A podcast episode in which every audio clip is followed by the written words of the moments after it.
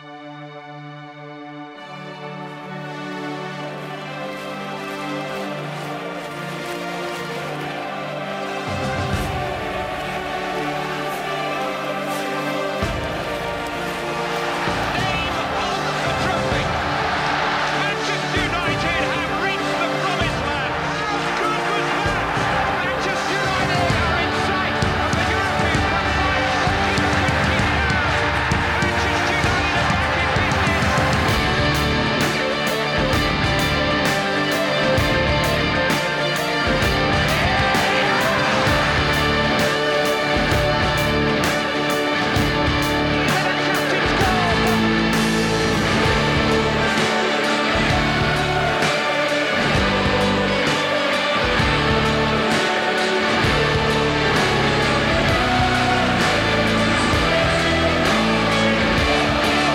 Rigtig hjertelig velkommen til Det Røde Jern, som er den officielle podcast for den danske afdeling af den skandinaviske supporterklub. Det er skønt at være tilbage, og vi har glædet os som øh, små barn til igen at øh, nørde Manchester United. I dagens sæsonoptakt afsnit indleder vi øh, kort med at snakke om Uniteds preseason. Herefter så går vi i dybden med transfervinduet og kigger på tilgangen, afgangen og potentielle transfers både ind og ud af klubben. I uh, den her snak, der kommer vi naturligvis heller ikke udenom Rasmus Højlund og hele angribersnakken, som har delt vandene hos mange Manchester United-fans. For er Højlund den angriber, som vi mangler? Sidst, men ikke mindst, så kigger vi også frem mod sæsonen, der står for døren. Hvad forventer panelet både spillemæssigt og resultatmæssigt i de turneringer, som United deltager i? Og uh, til at hjælpe mig med det her spændende program, så har vi uh, tre velkendte stemmer med. Morten Kamper, Anføreren tager en, øh, en sæson mere. Yes. det er dejligt. Kører med et års forlængelse nu ja. her, når man er oppe i din alder. Et, Men, præcis, ja. jeg ved ikke, om jeg holder så længe. Godt. Godt at have dig med igen. Jo, tak. Og øh, jamen, så har vi øh, Kenneth Schulst Horst Hansen. det er altså en af mine favoritnavne, det der. Ja, jeg ved det. Og jeg har øvet mig hele dagen på at sige det. Ja, men jeg har glædet mig til at høre det. det er godt. Og øh, din kontrakt, den, den er jo lidt længere, fordi du er jo med al respekt lidt yngre end Morten Kamper. Jamen, det er rigtigt. Ikke så ung som Højlund, men tæt på. så. Ja, jeg vil sige, du ikke var lige så dyr som Højlund at få med her. Der jeg er faktisk øh, fra den samme dato og årstal som øh, Wayne Rooney. Jeg holder mig mm. bedre. Okay. Dog. Ja, det er, også, ja. det er også en god mand at, at sammenligne sig med. Særligt i det her, mm. i den her sammenhæng, kan man sige. Og øh, så rosinen i pølsen, Ulrik Holst Malling, og jeg tror i folkemunden, der er det jo bare Uffe. Så jeg, jeg tror, vi kommer alligevel til at kalde det Uffe, så er det ikke bare det, vi skal holde os til? Jo, jo, det er fint. Jeg har vendt mig til det. Det er godt. Og øh, udover at du er den af vores paneldeltagere, der har bedst styr på, på kvindeafdelingen, så, så er du også ædru i dagens øh, anledning. Ja, det var det er en fornøjelse. Sidste gang kom jeg direkte fra en ølsmagning og var i højt humør. øhm, så, så, det, så det er dejligt at kunne se klart nu, men det kan også godt være, at min, min indlæg nok ikke bliver ligesom bombastiske som sidst til dem, der havde, havde siddet og håbet på det. Ja, passion. og nu kan jeg jo sige, altså, fordi lytterne kan jo ikke se os lige nu her, men nu har du også, du, du er på Faxe Kondien i dag. Ja, det er meget alvorligt i dag. det er godt. Nå, men øh, dejligt at have med alle sammen. Og øh, udover de øh, tre gode mennesker her, så øh, står øh, Morten og Louis Lundsgaard for lyden og produktionen, og jeg er Mads Kaltoft. Og inden vi lige går videre til de tre skarpe, så kan jeg jo lige sige, at vi er langt om længe er kommet på Spotify. Så nu kan du altså også øh, høre podcasten på den streamingtjeneste, og det er vi øh, rigtig glade for. De tre skarpe. Men øh, som sædvanligt, så skal vi øh, jo øh, lægge for land med de tre skarpe, og øh, det er jo ja, nej, eller meget korte svar, vi skal have her, og ikke noget øh, fedtspilleri, så øh, ja, lad os øh, lægge for land. Første skarpe, Rasmus Højlund er den nier, som United har manglet. Morten, ja eller nej? Nej. Og Kenneth? Nej. Nej. Og Uffe? Ja, og det bliver han og det bliver han. Sådan. Det er altid godt med noget uenighed her. Skarpe nummer to. United får mere succes i den kommende sæson end den forgangne. Kenneth. Ja. Og Uffe. Ja. Og Morten. Ja. Ja, du trækker lidt på det derovre, synes jeg. Du er ikke helt sikker på det, ja, eller hvad? Jo, det er oh, ja. Okay. Nå, men øh, sidste skarpe. Og det er så ikke en ja-nej, men det er et navn, vi skal have her. Hvem bliver sæsonens store oplevelse, Uffe? Jamen, øh, det, øh, øh, jeg håber, at det bliver Jadon Sancho. Mm, Sancho, ja. Spændende bud. Og Morten? Ja, sådan et frisk bud kunne blive øh, Mason Mount. Mount, ja. Og Kenneth? Jeg tror, det bliver vores nye målmand, Unana. Onana, som vi også vender tilbage til senere. Det gør vi jo også med Mount og måske også Sancho. Ja, men øh, tre spændende bud.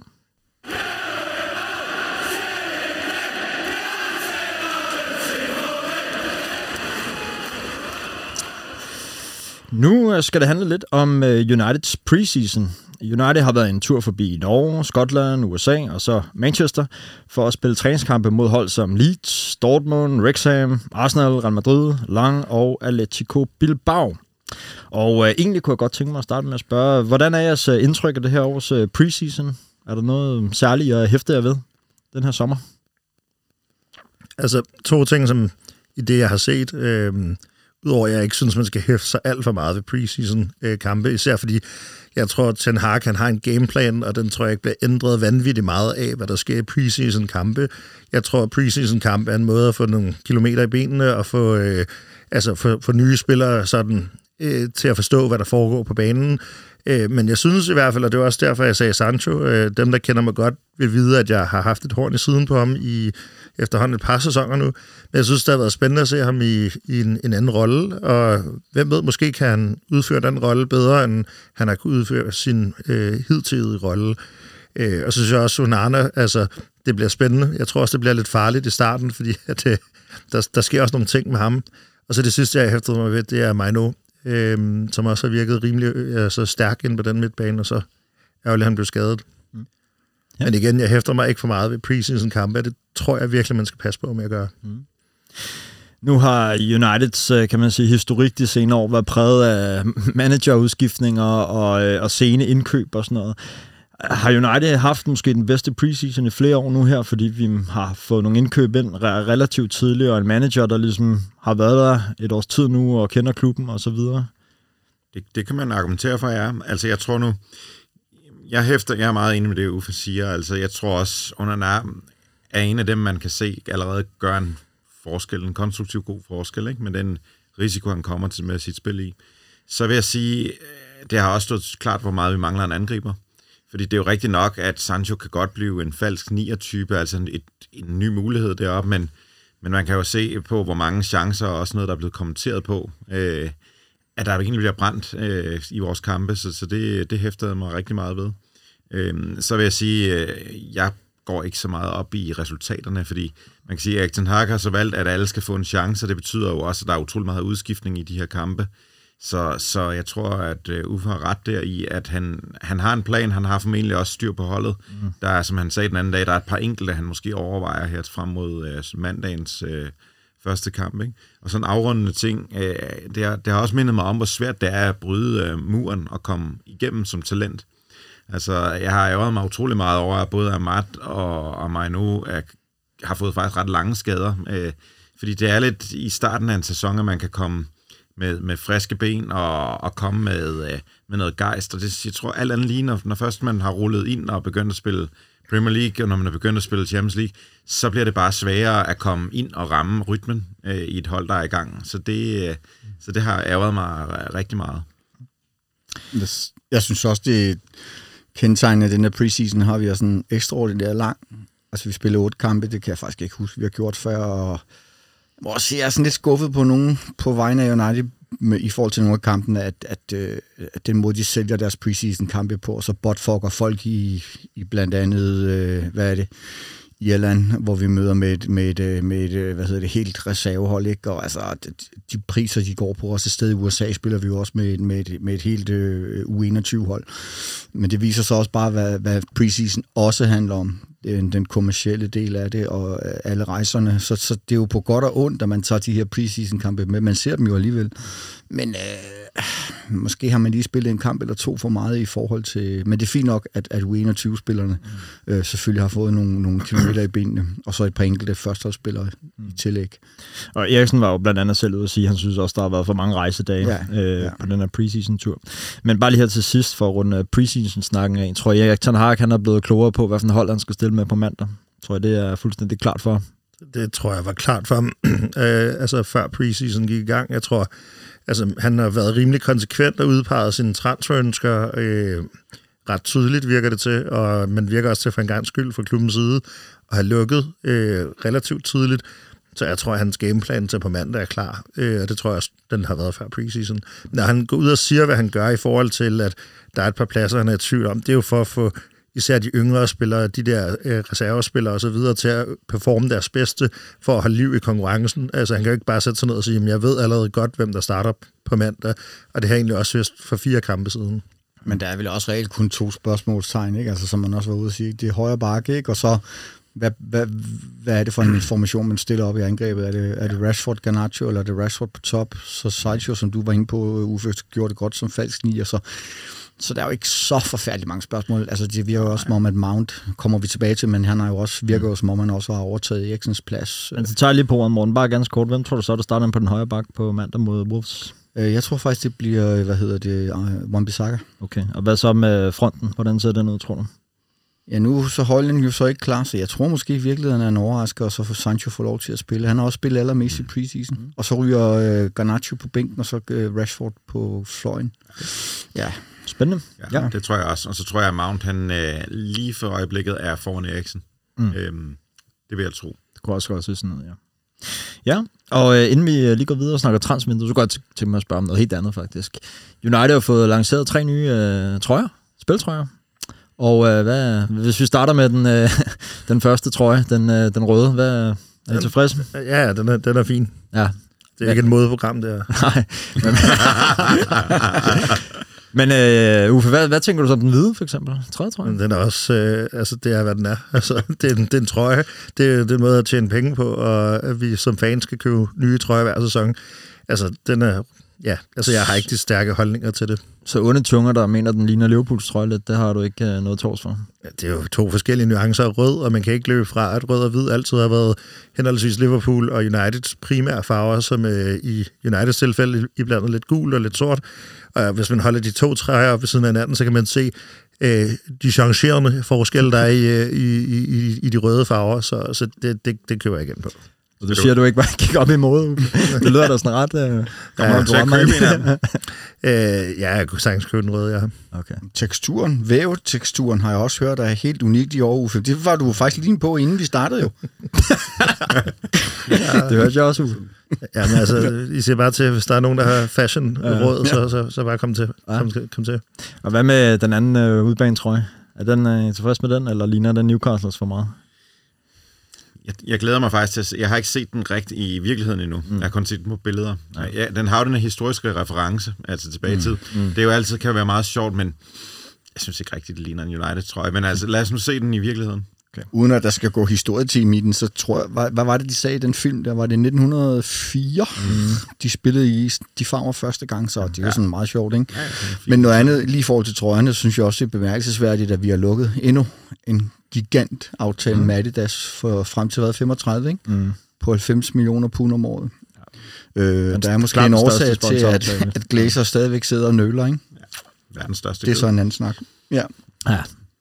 Nå, Uffe, så fik, det blev da alligevel okay med det her ja, trøjesnak her. Måske man skal runde af, at ja. sige, se den der video med Roy Keane, der fortæller om at den pagt, man indgår med djævlen. Nå ja, lanceringen for, lancering for tredje trøjen. Ja. Det, det, det er en skør oplevelse, men, men alligevel en oplevelse, synes man skal have. Øh, og så kan man jo mene om det, hvad man vil. Overraskede det, det lidt, at Keane øh, stiller op til sådan en video? Ja, han må have manglet pengene.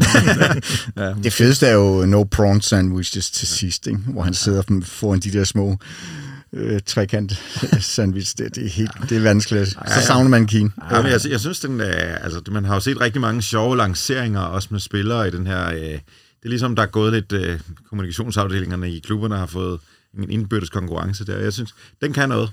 Den kan det er et anbefaling. Det er hermed givet videre. Ja. ja.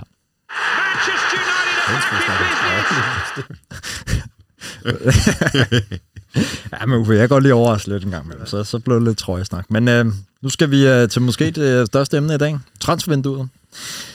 Øh, fordi at, øh, ja, det er jo øh, stadig godt i gang, må man sige, at brænde varmt. Men indtil videre, så har det jo budt på tre store signings. Øh, ja, i hvert fald mens vi, vi sidder her og optager, der kan jo ske alt muligt, mens vi, vi sidder og snakker. Men i hvert fald så har vi hentet Onana for Inter, Mason Mount for Chelsea, og så selvfølgelig Rasmus Højlund for Atalanta ind.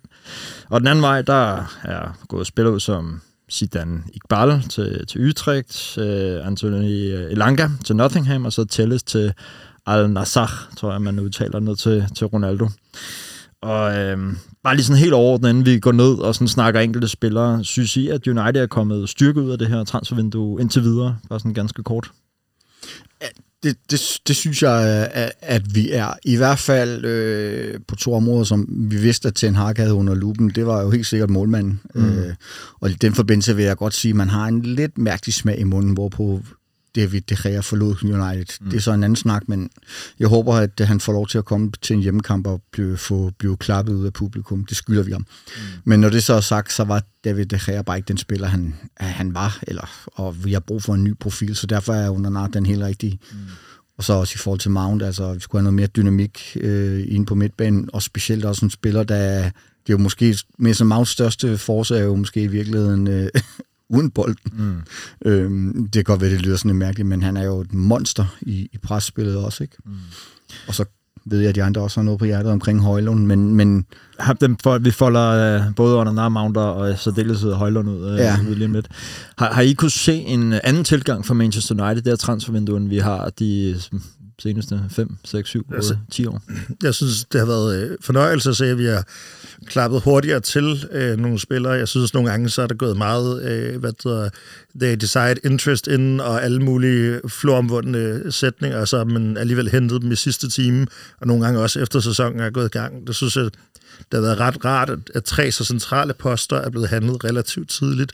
Øh, og øh, ja, jeg, jeg, jeg, tror, jeg tror helt sikkert, at, at at øh, Erik Ten Hag må tale med store bogstaver, og man er blevet skarpere også i den sportslige afdeling på, hvad er det egentlig, man godt vil. Mm. Ja.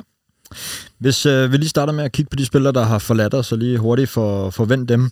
Øhm, altså, Iqbal, Elanga, Telles, er der nogen af dem, der I ser som et tab for Manchester United, at de er blevet solgt? Jeg tror, man skal virkelig øve sig på at finde en tale, hvor man er ked af dem, vi har solgt. Mm. Og jeg tror også, hvis vi så ser på, at Maguire lige talende stund ser ud til at, at ryge inden for de næste 24 timer. Ja, til West Ham. Ja, til West Ham mm. for en rimelig penge. Så det, det er svært at, at komme til at rigtigt at savne nogle af dem. Mm. Det er det bare. Altså, jeg tror, hvis det eneste, der skulle ærge en smule, så var det Iqbal, at der ikke virker til... Altså, at der ikke er tilbagekøbsklausul øh, på den måde. Det, det, det synes jeg er lidt ærgerligt, fordi at, altså, det er svært. Jeg har ikke set ham spille sådan rigtigt, men ud fra hvad jeg har læst og beskrevet, så skulle han være et uhyre stort talent. Mm. Øhm, og der er jo stadigvæk også noget den der United-DNA med at føre unge talenter frem og, og så videre. Mm. Øh, de andre, øh, altså det indlysende i Lange, han, var ikke, øh, han er ikke god nok til United, øh, og især ikke med de signings, der er kommet ind, og ja, tælles det samme. Ja. Øh, så er der også nogen, der bliver rygtet væk meget kraftigt. Nu var du selv inde på det, Kenneth. Maguire, han øh, lige nu, som vi sidder og snakker her, der, der har han det ene ben i West Ham. Mm. Øh, McTominay, Fred, virker også som spiller, der, der kunne være på vippen til at ryge, måske særligt Fred. Bailly ligner også en mand, der er færdig i klubben. Hvem forventer I ellers, der, der ryger? Jamen dem, du siger der, og så måske Donny van der Beek på et lån og Henderson på et lån. Så tror jeg, vi er godt kommet omkring, så det er næsten også svært at sælge mange flere, fordi man skal jo altid tænke over, for eksempel med McTominay, jeg tror, det der kunne tale for, at man holdt ham et halvt års tid nu, er jo, at uh, Mainu, han ikke er tilgængelig lige nu i starten af sæsonen, fordi det koster jo også nogle penge at få spillere ind, øh, og, og man kan sige lige nu i talende stund igen, at der er også en diskussion om, skal man hente noget ind for Maguire? Det vil der også komme, hvis man sælger McTominay, så du kan sige, vi har jo haft en ambition om at få frigjort midler, sådan at Ten Hag kunne bygge sit hold op. Det er han også i gang med. Mm. Nu kiggede jeg lidt på det, og kan se, at han har brugt på de her to, altså, altså på et år, kan man, så, så skarpt kan man vinkle det, ikke? Mm. der har man brugt 400 millioner pund.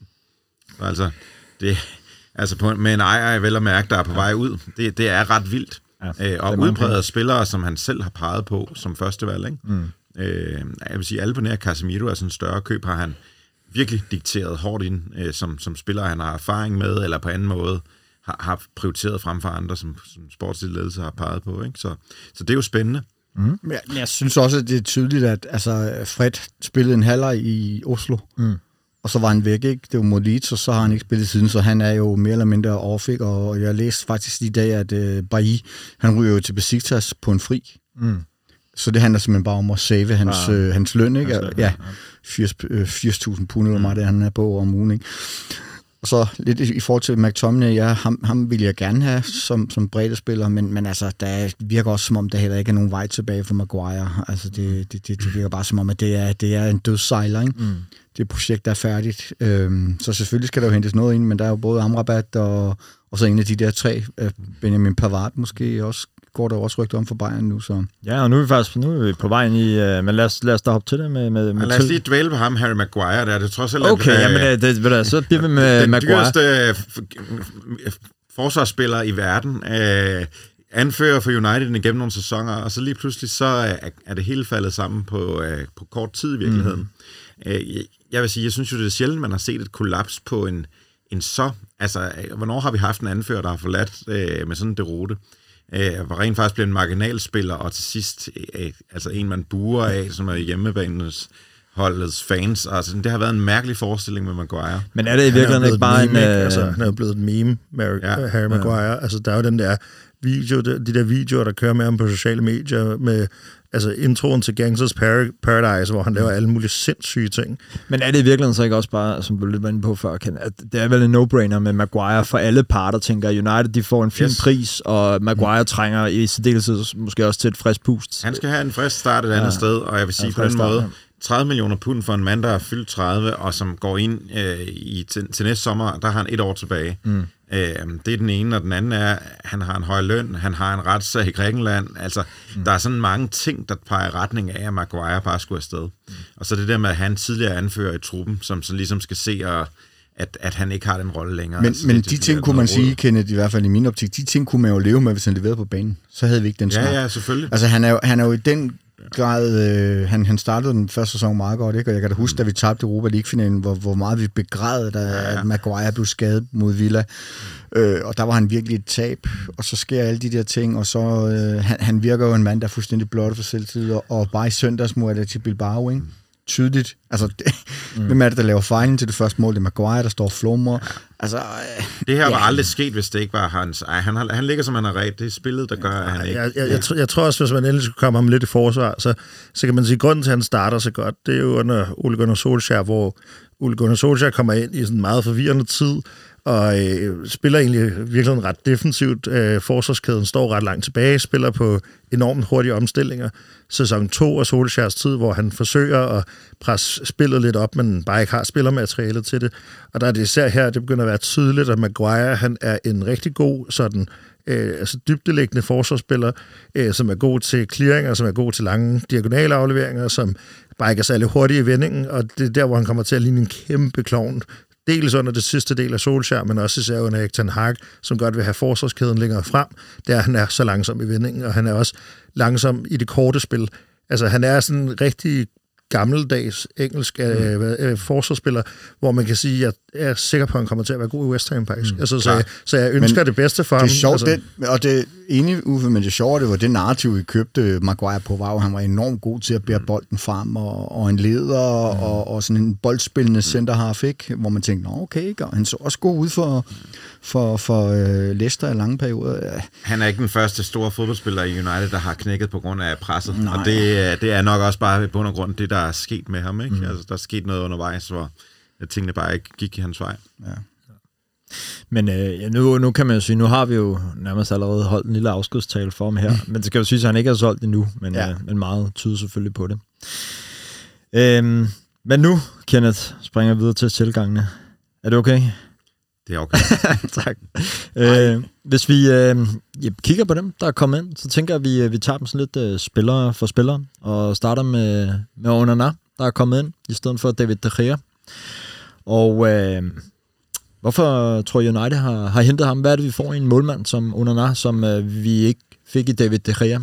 Jamen altså, jeg, altså det, det mest åbenlyse svar er, at vi får en boldspillende øh, målmand. En boldspillende målmand, som, som i virkeligheden er, er, er verdensklasse i forhold til at være boldspillende målmand. Øhm, jeg synes også, at øh, jeg kan godt øh, medgive Morten lidt i, det var en lidt uskøn afslutning på David De Rias øh, relativt store United-karriere, som trods alt byder på mesterskaber og Europe League og, og, og sådan lidt af hvert. Øhm, Når det så er sagt, så de seneste par sæsoner, især den sidste sæson under Erik Ten Hag, har det været meget tydeligt, at der har været enorm frustration, øh, både hos David De Gea selv, men også hos øh, han spiller omkring ham, og også hos manageren omkring hans manglende evne til at spille bolden ud nede bagfra, og hans manglende evne til at modtage bolden i fødderne, og til at spille den, øh, spille den frem. En anden ting, man jo også lægger meget mærke til, det er, at man ser jo, når man også står, som vi har gjort et par gange på, på stadion, det er, hvor langt tilbage han faktisk står, når man er i angreb. Og hvis du kigger på sådan nogle øh, videoer af Onana, så står han betydeligt længere fremme øh, på banen, og ligesom agerer en ekstra form for sweeper, og i virkeligheden også en spilstation, man kan spille til, når man er presset, og igen har bare den der distribution af bolden. Jeg tror også, at det er meget vigtigt, at mange United-fans derude skal huske, nu får vi en ny målmand. Der kommer til at være en, øh, en speciel indkørselsperiode, og jeg forestiller mig også, at vi kommer til at se nogle situationer, hvor han bliver fanget på mellemhånd, og den bliver loppet over ham, som vi så med Lang.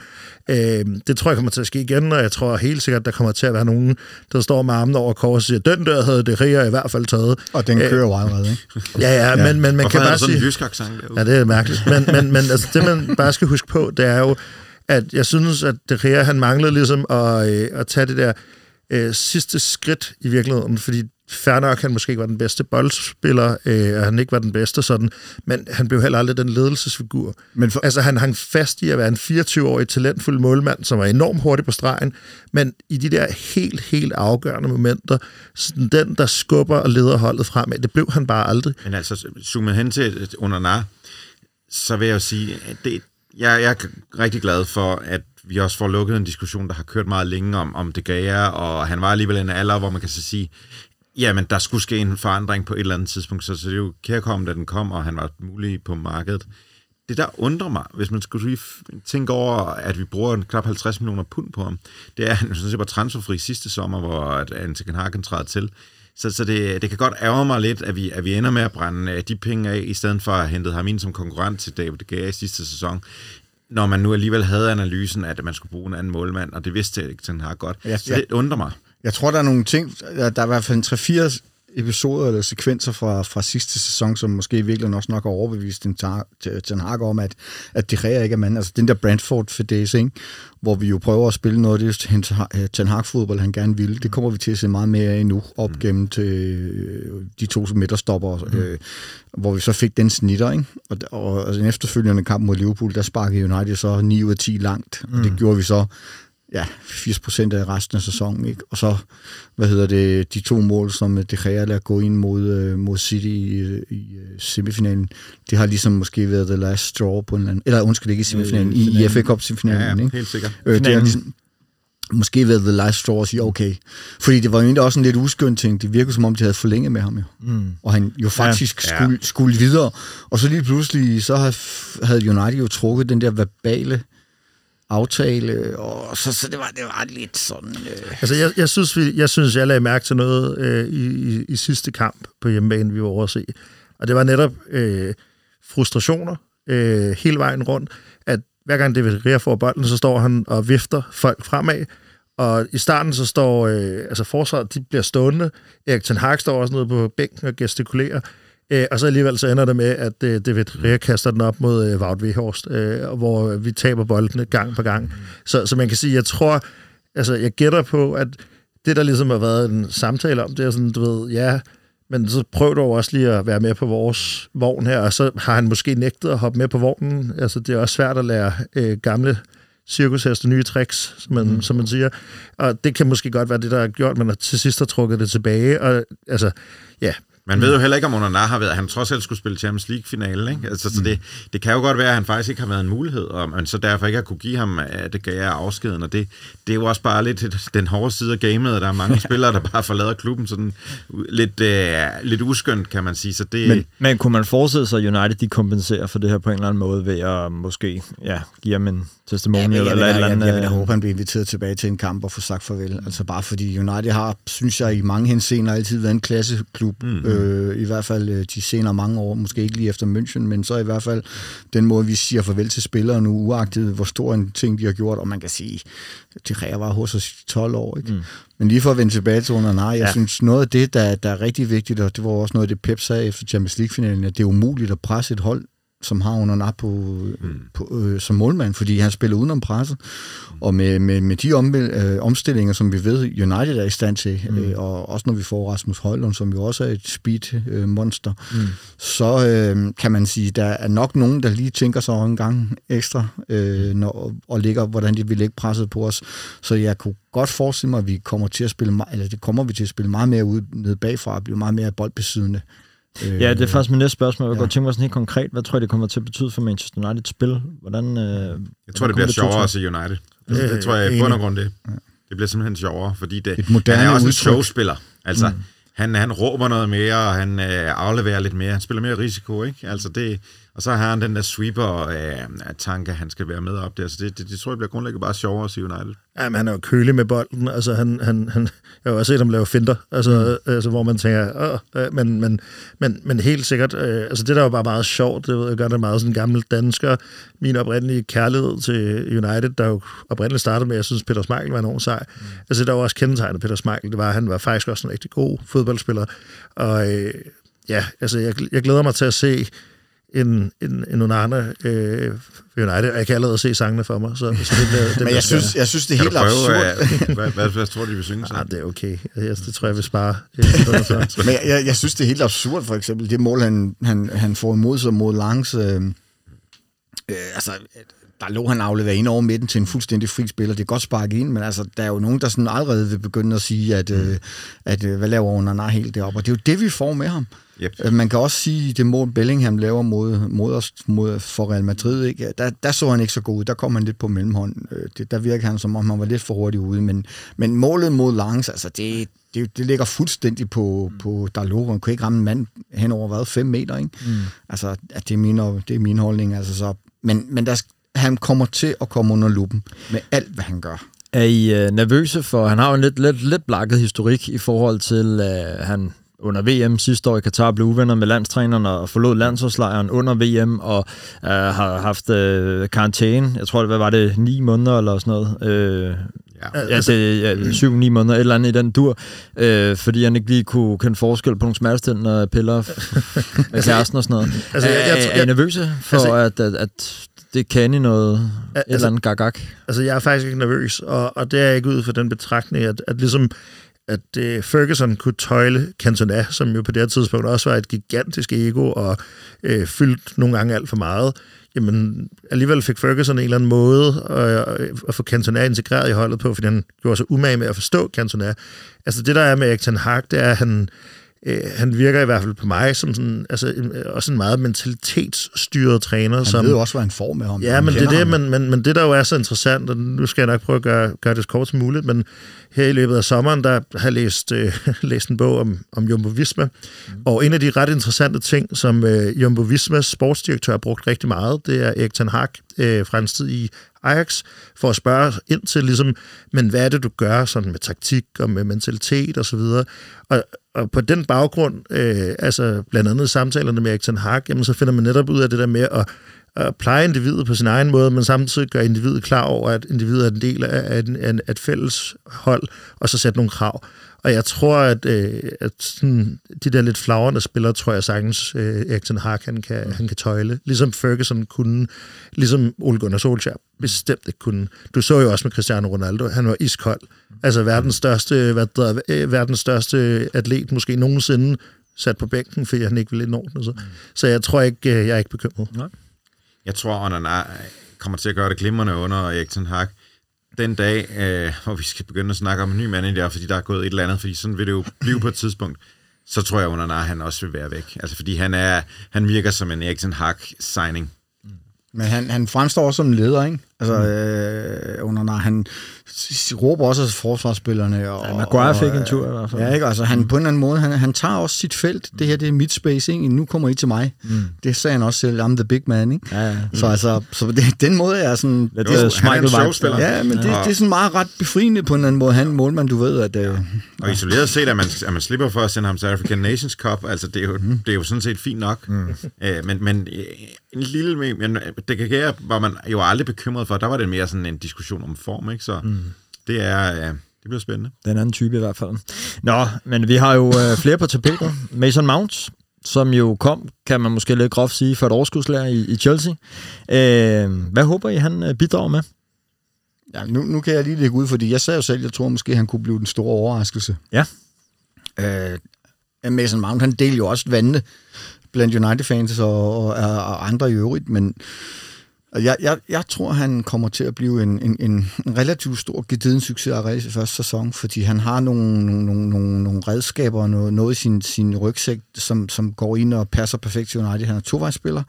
Han er enormt dynamisk, og det var noget af det, jeg synes, man så svagheden med Eriksen sidste år. Han går kold efter mm. En, halv, en time, ikke?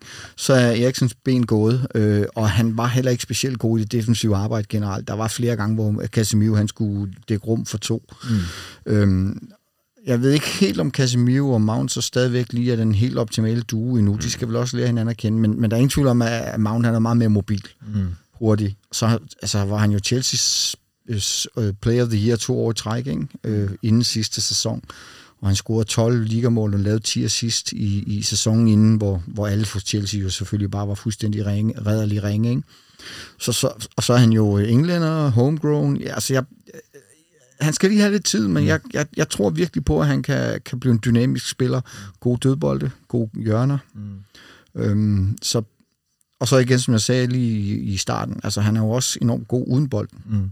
Og det elsker Ten Hag også. Mm. En disciplineret spiller. Man kan sige, han har ikke, han har ikke ligefrem øh, brændt preseason af. Altså, han, han, har ikke, øh, han har ikke, hvad kan man sige, været en af dem, der har stukket helt vildt meget ud. Øh, heller ikke faldet igennem. Men, men har I også en forventning, ligesom Morten, om, at han kan ja, genfinde fordom styrke? Jeg synes, det var en flot øh, redegørelse, Morten gav. Jeg vil sige, jeg forventer ikke, at han brænder noget af. Og det er derfor, det kan undre mig lidt med det der nummer syv på ryggen. Men det er jo mm. nok bare, at det også et, altså for ligesom at frede, at der ikke er nogen andre, der skal få det pres jeg forventer mig rigtig meget af ham. Han kender også, øh, som jo, altså, når vi ser på, hvad vi har købt, så er han den med mest Premier League-erfaring. Altså, så det er jo en interessant, øh, i det lys, en interessant signing, at se, om det alt andet lige bør jo være nemmere for ham at komme på, øh, om det så er Turf Moor, eller hvor det er, men altså steder, hvor det er svært øh, at, for, at, at vide, hvad man løber ind i. Mm. Der, der vil han jo have rigtig mange års øh, erfaring. Mm. Så, så jeg, jeg er meget optimistisk på hans vegne. Uffe? Jamen, jeg tilslutter mig koret. Jeg, jeg, jeg tror heller ikke nødvendigvis, han kommer... Men jeg håber da, at det bliver, som du siger. Jeg tror ikke, han bliver sæsonens overraskelse. Jeg tror, han kommer til at levere på sådan et stabilt niveau. Jeg tror, vi kommer til at, at føle sig sikker med ham. Og, øh, og det skaber også bare nogle flere muligheder, nogle flere konstellationer på den midtbane. Mm. At man har ham, og man, man har stadigvæk Eriksen. Eriksen har meget rigtigt ikke set godt ud, efter hans, øh, han er kommet tilbage fra skade. Nu må vi jo se, hvordan øh, han ser ud i den her sæson, men han er jo heller ikke helt ung længere. Men jeg synes bare, det skaber noget, noget dynamik, at man kan vælge forskellige konstellationer, mm. alt afhængig af, af, hvor man er henne. Og det synes jeg nogle gange var der, hvor Eriksen helt klart kom til kort. Det var netop i de kampe, hvor man er måske presset lidt længere tilbage, hvor der er lidt mere behov for, for, for altså ikke Skraldemand eller McTominay, men stadigvæk at kunne presse boldholderne, og det er netop det, Mount han er rigtig god til. Altså helt klart en, en, endnu en skudfarlig spiller udenfra, men igen, øh, vi mangler jo stadig mål, ikke? Mm. Men, men jeg synes, det er klart, at han giver øh, Ten Hag nogle, altså nogle, nogle taktiske muligheder. Øh, det betyder måske også, at Bruno heller ikke kommer til at spille 60 kampe mm. for Manchester United i år. Mm. Øh, Liga Cup-kampe på hjemmebane mod X, mm. og FA Cup-kampe på hjemme- eller udebane mod Y. Ikke? Altså, giv ham nu de pauser, fordi du har faktisk øh, Mount, der kan til nærmest syge spille samme altså, rolle. Jeg, jeg tror faktisk med Bruno Fernandes, jeg tror, det er lidt tvirket svært, fordi jeg tror faktisk godt, han vil spille alle kampe. Det, det, han det, virker som sådan en agerig type, som, som nærmest ikke vil finde sig, at jeg blev sat på bækken, og, selvom og det er, man siger det er helt med på. Det er helt altså, med på. Så, så, men, men jeg er helt enig, og jeg synes, altså, hvis man kigger på Casemiro, Mount, øh, øh, Bruno, og forhåbentlig mig nu, når han kommer tilbage, Øh, og så ja, måske en McTominay, altså, mm. du ved, så, så har man lige pludselig mange forskellige konstellationer på den midtbane, ja, som kan fungere. Mm. Så det, det glæder mig meget til. Ja, du kan ja. spille med to 6'er og en 8'er, eller en 10'er, du kan altså, spille med to 8'er og en 10'er. Nu, nu, jeg lægger hovedet blokken og siger, jeg synes, det er en af de bedste midtbaner i Premier League overhovedet. Okay. Altså, det synes ja. jeg faktisk, det er. Altså Uniteds United. konstellationsmæssigt? Ja, ja, for jeg synes simpelthen, vi har så mange uh, lige nøjagtigt der, synes jeg faktisk, vi, og det er helt sjovt, fordi mm. vi har jo snakket om i overvis, at det var en uh, kildesal. Mm. Lige i talende stund vil jeg sige, jeg synes, det der, det er, et, øh, det er en kombination af erfaring, blandt andet med øh, typer, der gør, at, øh, at jeg faktisk våger påstå, at vi er bedre end Citys øh, midtbane. Mm, okay. Jeg har så også mistet Gündogan, det må Jo, jo. Og Men det- jeg synes, det er fandme også irriterende, at mig nu han gik i stykker, ikke? Fordi du Ja. var inde på det, Uffe. Ja, Altså, okay. han, han så sgu øh, god ud. Han så jo på ingen måde øh, ud, som om han var malplaceret mod Arsenal. Altså, Men, han, men det, jeg også hører lidt sige, det er jo også, sidste sæson, der snakkede vi også meget om, øh, om, om Uniteds øh, udebanestatistik, eller mangel på samme, kan man sige. Yes. Øh, fordi vi ikke var pragmatiske nok i vores tilgang, og det er måske også noget, det Mount kan være med til at løse, at vi har noget mere fleksibilitet. Er det det, jeg kan høre sige? Ja, lige præcis. Det er i hvert fald det, du hører mig sige, helt klart. Fordi vi mangler måske netop den der, som, som var lidt bedre til at presse på bolden. Mm. Øh, og jeg ved ikke tage fra Mason Mount, at han også er en dygtig boldspiller. Jeg synes stadigvæk, Eriksen i form er lige lidt foran i forhold til distribuering mm. og i forhold til at se huller og så videre, men, men igen, det, det, det skaber bare en anden dynamik. Men det kunne jo være meget sjovt sådan et... Altså, hvad, hvad kunne være en succesfuld sæson for Mason Mount? Altså, hvad, hvad snakker vi? Mål og assist, for eksempel? Jeg, Hvad tænker du?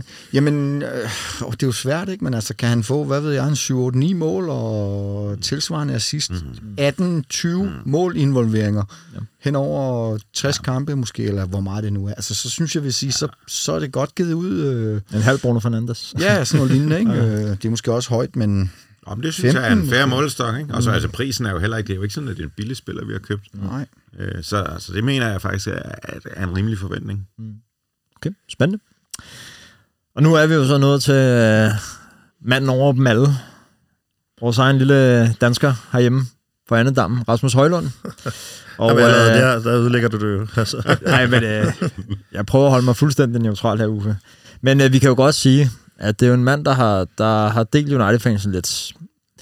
Øhm, man kan jo sige, uanset hvad, så har United virket meget målrettet i deres øh, jagt efter Højlund, og det har stået klart hele sommeren, at det var, det var target nummer et øh, på, på angriberfronten. Og ja, ham fik vi jo så, han blev præsenteret i weekenden på, øh, på Old Trafford. Øhm, nu snakker vi jo i starten om, om han var den nier, vi havde manglet, og det sagde du, Uffe, det var han. Hvorfor er han det? Jamen, jeg synes, der er mange grunde til det. Altså, det er klart, at han stadigvæk er ung, øh, så man skal også øh, selvfølgelig give ham lidt plads øh, og udvikle sig på, men altså det, jeg har set fra ham i de landskampe, jeg har set ham spille, i de YouTube-clips, jeg har siddet og nørdet, da jeg ser en spiller, som punkt A er hurtig, øh, både i, i løbefart, men faktisk også i tanke. Han virker som om, han placerer sig godt. Han virker som om, han, han er god til ligesom at se hullerne. Øh, han sparker enormt godt øh, til bolden. Han virker som om, han har en naturlig sådan, målnæse, målinstinkt, sådan killerinstinkt. Øh, fysisk virker han stærk. Øh, jeg synes, der er mange bokse, der tækker af, men det, som jeg ser, hæfter mig ved, det er, at han virker igen virker som, jeg har ikke siddet og set flere sæsoner med ham, men han virker som at være en utrolig sådan intelligent spiller. Og hvis vi netop sidder og snakker om den midtbane, vi har, så snakker vi jo om nogle spillere, som alle sammen er kendetegnet ved at have en spilintelligens. Det vil sige, at de søger at lægge afleveringer i dybden, de søger at lægge afleveringer mellem kæder, de søger jo hele tiden den lidt svære aflevering, hvor man i hvert fald tydeligt så, at det fattede Vaut Weghorst ikke meget af. Øh, og øh, man kan sige, at en af dem, der faktisk fattede det, når han, de to-tre kampe, han faktisk ikke var skadet, det var Marshall. Mm. Øh, så man kan sige, jeg tror på, at den kombination kan blive rigtig, rigtig god. Øh, jeg forstår godt, der er skepsis. Øh, jeg tror også, man selvfølgelig blandt danske United-fan har den der frygt for, at det bliver sådan et altså TV3 plus yndlingsfænomen, at nu skal vi alle sammen have den der danske vinkel på United. Øh, altså, det vil jeg også selv synes var lidt træls. Jeg kan ikke lide ham, fordi han er dansker. Jeg kan lide ham, fordi jeg synes, han er et af de mere åbenlyse talenter. Jeg er med på, at han ikke er færdigudviklet, men jeg synes bare heller ikke, der er så mange andre muligheder. Oshimen, der snakker man om 80 millioner plus, øh, hvad der øh, Harry Kane, det er 100 millioner, vi er oppe i. Altså, det er, det er 60 millioner plus øh, 12 millioner add-on, så frem han når nogle realistiske mål i forhold til appearances og goals osv. Det synes jeg faktisk virker som at være en rigtig fornuftig handel. Øh, når det så er sagt, så synes jeg godt, at vi kunne bruge noget, noget mere. Altså, det er meget at ligge på skuldrene af en 20-årig knægt, men det har vi. Altså, mm. vi har stadigvæk Marcus Rashford, som selvom Marcus Rashford siger, at han er bedst på, øh, på, på, på venstrekanten. Så har vi også Garnacho på venstrekanten. Vi har også Sancho. Vi har altså mange andre muligheder, så det vil sige, vi er ikke tvunget til at spille øh, alle kampe med, med Højlund. Der er også andre konstellationer i det angreb. Og der må man også sige, det er rigtigt, at vi manglede mål i de her, hvad der, i de her preseason-kampe. Det gør vi også sidste sæson.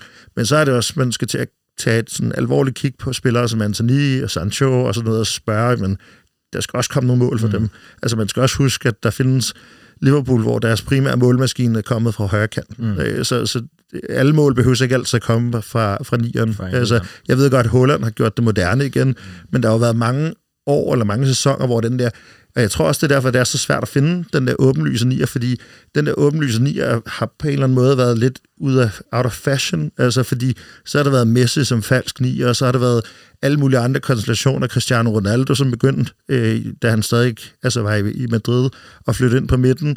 Altså, så du ved, den der klassiske nier har bare ikke været fremelsket på samme måde, men jeg synes, at Højlund virker som en moderne klassisk nier, og jeg tror, det kommer til at passe rigtig godt sammen med Erik Ten Hag.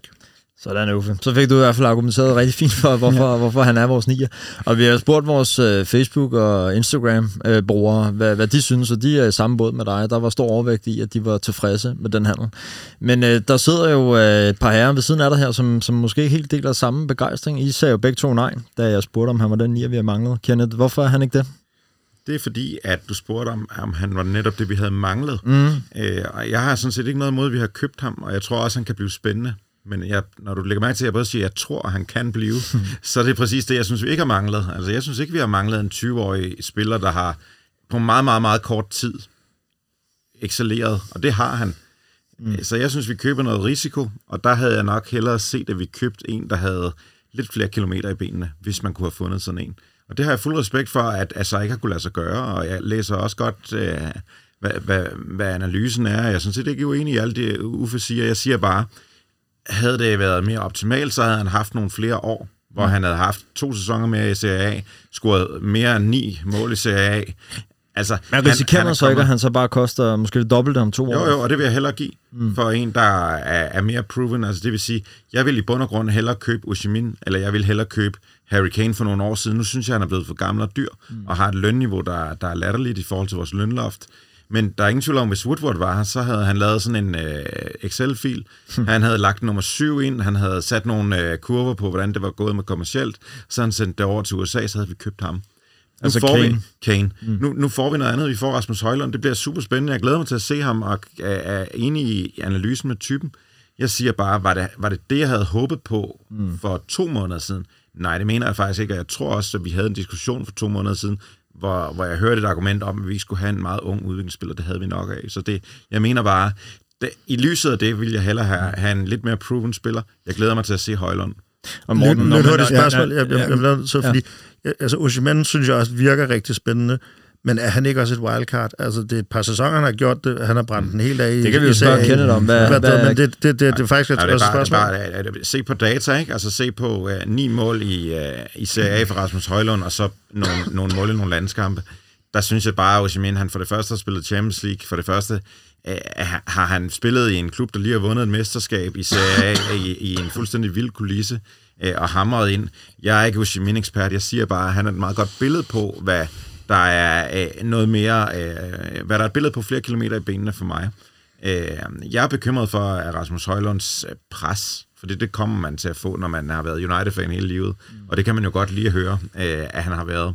Øh, og, og han virker som øh, en, der har hjertet på ret sted, men jeg er godt nok spændt på, om han øh, kan stå for det. Altså, I de interviews, der har været med Rasmus Højlund, der virker han jo som en øh, rimelig rolig og fattet ung mand, der i hvert fald selv giver udtryk for, at det er jo en drengedrøm, der er gået opfyldelse, mm. men han lader ikke presset tynge ham. Øh, men jeg tænker, Morten, når man giver hvad, 600 millioner kroner for en, for en spiller, så, så har man vel nogle forventninger til ham, også fra start af? Ja, og naturligt nok, må man vel sige. Men jeg, jeg synes bare, der er rigtig mange ting i den her handel, der også viser, hvordan fodbolden i det hele taget bare har forandret sig. Fordi at, øh, hvis du vil betale 600 millioner for fem år siden, så fik du en proven 25-30 sæsons målscorer. Ikke? Det gør du ikke nu. Altså, Rasmus Højlund, du køber et potentiale. Mm. Du køber et potentiale, som håber på sigt kan udvikle sig til en plus 20-25 måls angriber for Manchester United.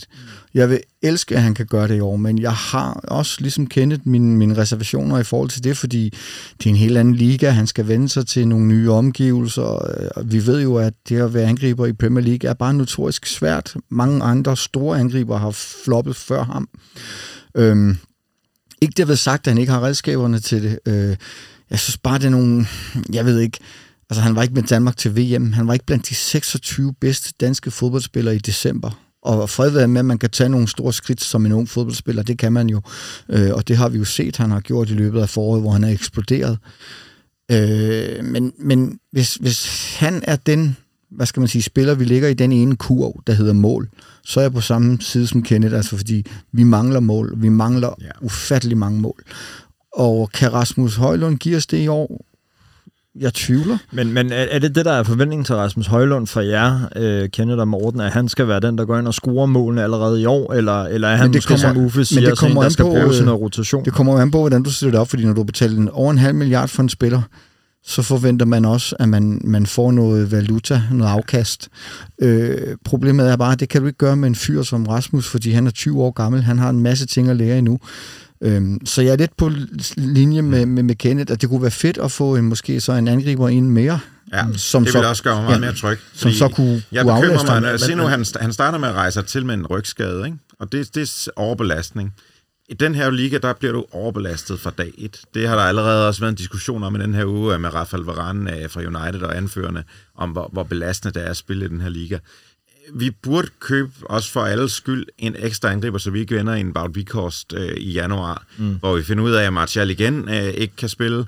Højlund kan spille noget, men, men, men, men altså, hvor, hvor meget han kan levere på dag et, det må jeg også sige, der har vi købt en udviklingsspiller. Der åbner jeg jo måske også lidt for, for Pandoras æske ved at spørge om det her, men øh, i øjeblikket så florerer der jo også rigtig mange billeder og videoer af Mason Greenwood, der løber rundt og træner på livet løs. Yes. Det kan kunne, man, svar, øh, kunne man se ham som et svar på den øh, anden angriber, der kommer ind sammen med Rasmus Højlund? Altså, jeg vil lige starte med at øh, altså, færdiggøre øh, nogle af de tanker, som er herover, som jeg, okay. øh, som jeg egentlig godt vil sige. Som, nej, men altså, jeg kan godt købe ind på ideen om, at hvis man kunne finde, øh, hvis ikke jeg øh, dislikede Mitrovic så meget, men sådan en eller anden 31-årig, som kan spille nogle kampe, som dur til noget, og så en anden... Men han var øh, til Saudi-Arabien, han ikke der? Mitrovic?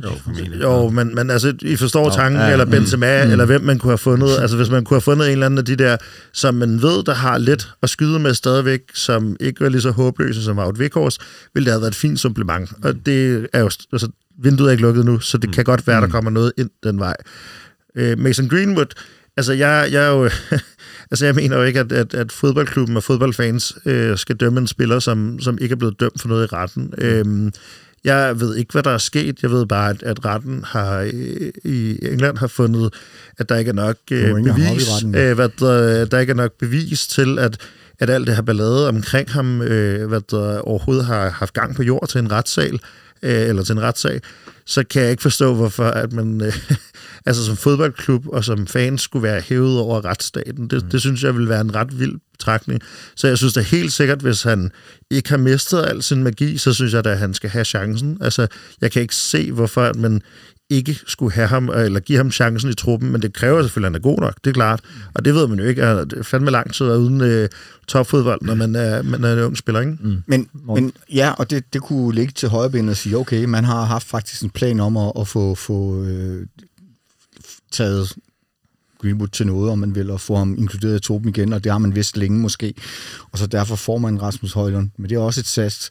Og så kommer der også et pres på Højland, fordi du kan, eller ja, Højland.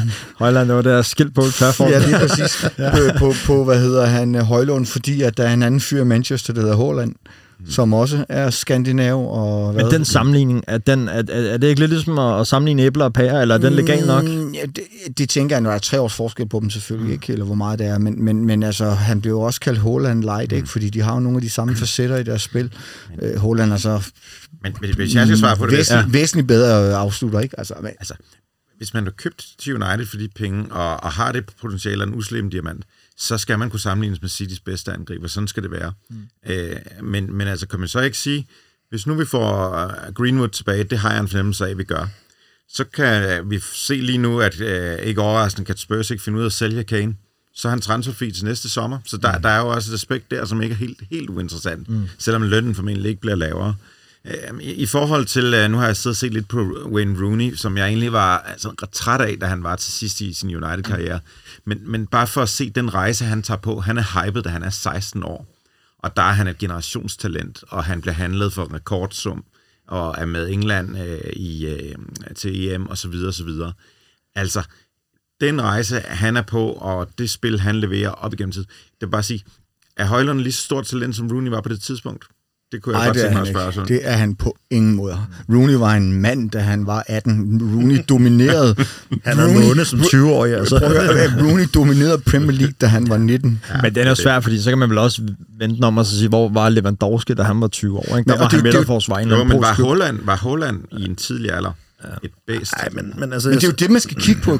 Kane var udlånt mm. til Leighton Orient, da han var 20. Mm. Øh, hvad fanden var det med, de sagde? Michael Owen havde ikke spillet kamp. Jo, mm. Owen havde. Jo, hvad hedder han han? Thierry Henry. Ja. Øh, nogle af de store angriber. Øh, så ja, der skal, øh, hvad hedder det, øh, tages øh, nogle, noget, noget hensyn til tiden, og han skal mm. få lov til at på en eller anden måde finde sin plads. Problemet er bare, som Kenneth så fint sagde lige før, du har betalt over en halv milliard for ham. Han skal spille. Han skal spille altså, jeg, kampen. jeg vil lige mm. sige, at, at øh, dengang, altså, vi har alle sammen stået og sunget uh, Anthony Marshall came from France, uh, the English press said he has no chance, 50 million down the drain. Vi betaler 50 millioner for Anthony Marshall, og det efterhånden vil være en del år tilbage. Mm. Medregnet inflation og så videre, så er 60 millioner pund plus Øh, og det er vigtigt at sige, 60 Ja, ja, ja. millioner pund Ja, plus ja. 12 millioner mm. add-on virker ikke som en sindssyg pris. Altså, Jeg Anthony synes, at Marshall... Martial har været en succes. Nej, men prøv at, Jeg jeg, vil jeg, jeg, sige, synes, Martial var et større talent, end Højlund var, Martial han var et mere indlysende talent, det vil jeg give dig ret i. Jeg jeg synes, uh, Martial ja. har været... Uh, det, er, det, er, oh, det er en helt hovedven. Don't go there. Nej, men, men altså, jeg synes også, Martial, han har, øh, han har fandme heller ikke været øh, altså heldig og dygtig nok til at håndtere den modgang, han har fået. Og øh, der er vi igen tilbage til at sige, jamen, Ten Hag, øh, jeg tror også, han kigger meget på mentaliteten i det spiller, han køber. I sig selv, han virker som en rolig ung mand. Måske, og jeg skal ikke kunne sige det, jeg kender jo ikke Rasmus Højlund personligt, men måske har Erik Ten Hag vurderet, at her er faktisk en ung mand, som er et talent. Mm. Ikke et generationstalent, som Martial egentlig nok også var, øh, eller Rooney, men en spiller, som har stabilitet nok, og som har arbejdsgiver nok til at blive bedre til at lægge på. Altså, vi snakker også om en mand, der blev siddet fra fra FCK, altså i Rasmus Højlund. Øh, Højlund. Han var ikke øh, dygtig nok til FCK, men alligevel har han på en eller anden måde forsøgt, for, altså formået at hive sig Det, selv op. det siger jo rigtig meget Det siger om, noget hans, karakter. om hans mentalitet. og, og, det, det kan jo være, det det, som øh, hvad Jo, jo. der Erik Ten Hag også sætter pris på. Der er mange nuancer i Højlund, og, og jeg, nu er han her, og så skal man også ønske ham Ja. alt det bedste. Jeg, jeg kan godt lide øh, arbejdsmentaliteten, han, han jo bevisligt har haft. Ikke? Jeg kan også godt lide, at det er første gang siden Lukaku, at vi køber en, en spiller under 30 år til angrebet. ja. Men, det er men også kan, dejligt. At, hvem, skal, altså, hvem siger ikke, at han kommer ind og netter et par kasser i løbet af sine to første kampe, og så tager han af? Det er da alt det, vi drømmer om. Det, det kan ske. Mm. Øh, øh, men, men det kan ske. Det er nok det, der er det mm. Interessante her, fordi For mange ubekendte. lige præcis, ikke? Og så, altså, ja. Men selvfølgelig skal han jo supportes og støttes. Bare lige for at runde øh, Højlund af her, så kunne jeg godt tænke mig at spørge, øh, et, bare ganske kort, kommer Højlund til at starte inden? Altså på Altså, mandag, der er han nej, nej, skadet. jeg, jeg ved godt, nu er han skadet, men, men sådan, i sæsonen bliver han vores øh, første valg på 9. positionen. Det kommer sgu meget an på det der... Øh, altså, det kommer jo meget an på dels Greenwood, hvor han er henne, det ved vi ikke noget om. Mm. Øh, øh, jeg tror egentlig, Greenwood vil være et rigtig fornuftig øh, supplement til Anthony ude på højkanten. Jeg synes også, han sidder lidt for sikkert på den højre kant ude, Anthony. Jeg synes, der har været lidt svingende præstationer fra ham, og jeg savner især noget målfejlet. Men nu spurgte jeg om Højlund, han Men det- bliver det- starter. men men øh, det igen, altså hvis de er færdige med at handle, så ja. Altså, så, ja. Nå, ja, men altså, hvis, hvis man er færdig med at handle, så ja. Men igen, det er afhængigt af, hvis man for eksempel ser behov for at hive en 30-årig plus angriber ind samtidig, og så have Greenwood og så videre. Så det er meget afhængigt af det. Men hvis ikke der kommer noget nyt ind, og hvis ikke Greenwood han er naturlig, så ja. Okay. Kort og præcis, Kenneth, du får øh, tak. kan, kan, kan du svare mere kort og præcis nu? Ja. Ja. og ja, jeg tror, han faktisk han bliver den primære angriber, vi får. Okay. Morten, hvad tror du? Øh, ja, det ville heller ikke undre mig. Okay. Og så et uh, slag på tasken. Hvor Mm. mange mål får Højlund lavet i den her sæson? Uh, alle turneringer medregner. 20 i alle turneringer. 20 i alle turneringer, siger Uffe. Jeg siger 14. 14? Jeg siger 15. 15. Okay. Og hvad, hvad synes I er succeskriteriet for Højlund? Hvad, hvad er det? 46. 46. Jamen, jeg mener, så skal man uh, til... til uh, altså, hvis vi skal konkurrere om mesterskabet, det skal vi jo, Mm. så skal vi over 20. Over 20, okay. Ja. Det bliver spændende at se, hvem der kommer tættest på. Altså nu har vi jo snakket rigtig, rigtig meget øh, om, om de spillere, der er kommet, og faktisk havde jeg jo også lidt tid, sat lidt tid af til dem, der er sådan, ligger lige på vippen i hvert fald ifølge rygtebørsen. Øh, ham her, Amrabat, for Fiorentina har jo været et varmt navn hele sommeren, og nu øh, senest øh, særligt i dag, der har der jo været ham her, Benjamin Pavard for, for, for Bayern, der, Bayern. Ligner, øh, der ligner en afløser for Maguire. Så er der en øh, to, Todibo for, for Nice, som jeg ikke kender vildt godt, der her også har været inde over. Hvad, hvem hvem tror I, United henter flere, og i så fald, hvem tror I, det bliver? Øh, Jeg, jeg kan godt lige bare kvittere til at Ja. starte med i hvert fald, at altså hvis, hvis øh, øh, de Beek og Fred jo nok begge to ryger, så tror jeg, vi henter ham rabat ind. Ja. Øh, og det er også en lidt en hårdt arbejdende tovejsspiller, og kan også spille sekseren alene, så det tror jeg er rigtig fint. Det har vi også brug for, mm. uagtet om McTominay bliver. Så kan man skubbe ham lidt længere frem. Også for aflast Casemiro. Ja. Ja, Og så tror jeg måske også, altså nu ved jeg godt, han har jo haft lidt ry for at være lidt et problembarn, øh, Pavard, mm. og blev lidt uvenner med holdleder og holdkammerater og alt muligt andet, men altså, hvis man bare kigger på det fodboldmæssige, så kan han jo både sådan en centerforsvar og højreback, og han har jo faktisk nogle fantastiske stats som højreback. Han har også spillet højreback for Frankrig. Så han er jo sådan en, en, en, sådan en øh, Schweizerkniv, som kan bruges øh, på tværs af baglinjen. Og måske lidt ligesom under Nar, hvis øh, Ten Hag kan, Ja, kan få rettet ham Præcis. ind og holde ham til. Jeg kender ikke så meget af de to andre centerforsvarer. Ham der, hvad hedder han, Todibo eller to, Ja. ja. han var jo i Barcelona. Mm. Men øh, ja. Jo, jamen, jeg, jeg kan tilslutte mig at sige, mm. jo flere spillere Erik Ten Hag kan få ind, som er, er alignet med hans system, jo bedre. Mm. Og det er også derfor, jeg er nok lidt mere... Øh, jeg, har, jeg har ikke så mange fine følelser for, om, om det lige er 5 millioner plus her og der på, mm. på nogle af de her spillere. Vi, vi er alle sammen enige om, at Harry Maguire skal afsted, øh, og, og at vi skal have en B-kæde, der er lige så god som City. Så altså, vi skal kunne stille med to lige gode hold øh, i udgangspunktet, som City gør det. Og der skal der altså bare handles rigtig meget. Det er derfor, jeg går op i en, øh, en højre bak. Jeg går mm. op i noget på diff midt, og især hvis McTominay skifter, jeg også op i en ekstra angriber. Mm. Så Pavard og Amrabat kunne måske være to gode bud Formentlig. på nye spillere her. Ja. Sådan øh, lige her til sidst for at runde det her af. Øh, er vi med den her nuværende trup, og måske som et par tilføjelser i form af Amrabat og Pavard, øh, er, er, er, vi- så konkurrencedygtige i forhold til at være med helt fremme i Premier League og Champions League for eksempel, eller er, mangler vi stadig noget endnu? Altså, vi mangler altid noget, men, mm. men, men Manchester United er verdens største klub. Det beviser den her Adidas-aftale, vi snakkede om tidligere også. Så selvfølgelig er målsætningen, skulle der gå efter at vinde Premier League. Mm. Når det så er sagt, så, så, så er City stadigvæk uhyggeligt stærke, og de, mm. som, som I selv er inde på, de har jo fandme to-tre spillere nærmest på hver plads, ja. som vil kunne få fast startposition i resten af Premier League. Øhm, jeg tror, det var, jeg kan ikke huske, hvad fanden, om det var Big Sam, der sagde, hvad der, the best team in Premier League is Manchester City A, the second best is Manchester City B. Mm. Så, så det er klart, at de er en magtfaktor, men... Jeg fatter ikke en brik. Nej, men, men, altså, men, men når det så er sagt, så, så, så, så håber jeg, tror på det, og igen, altså, der kan jo også opstå metaltræthed i det der Guardiola-system. Det må også være hårdt som spiller en gang imellem.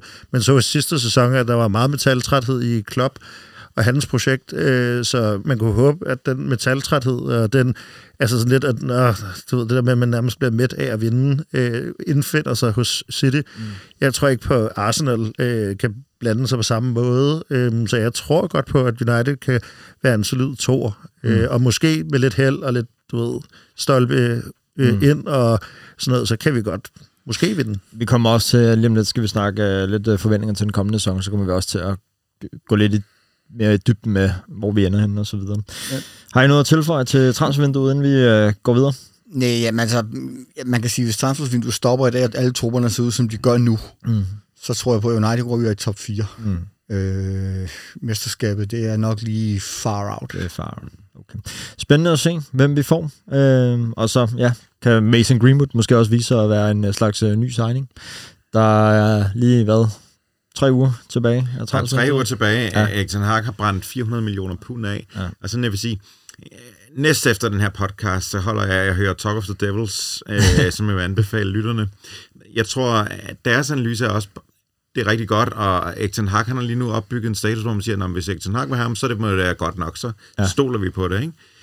Han har brug for en god sæson nu. Altså, mm. det har han. Fordi ellers begynder der også at være en diskussion om, at de her penge her, mm. det er sat med mange penge. Og især også se, hvor mange City har brugt i år, for eksempel. Ikke? Det er Chelsea, så, der kan du altid finde nogen, der, der er vildere og, end, end det, vi render og laver. Ikke? Men vi skal også begynde at have noget valuta for pengene. Og vil du erkende, at det er jo en perfekt bro til det næste emne. Så lad os øh, hoppe videre. Tak for snakken.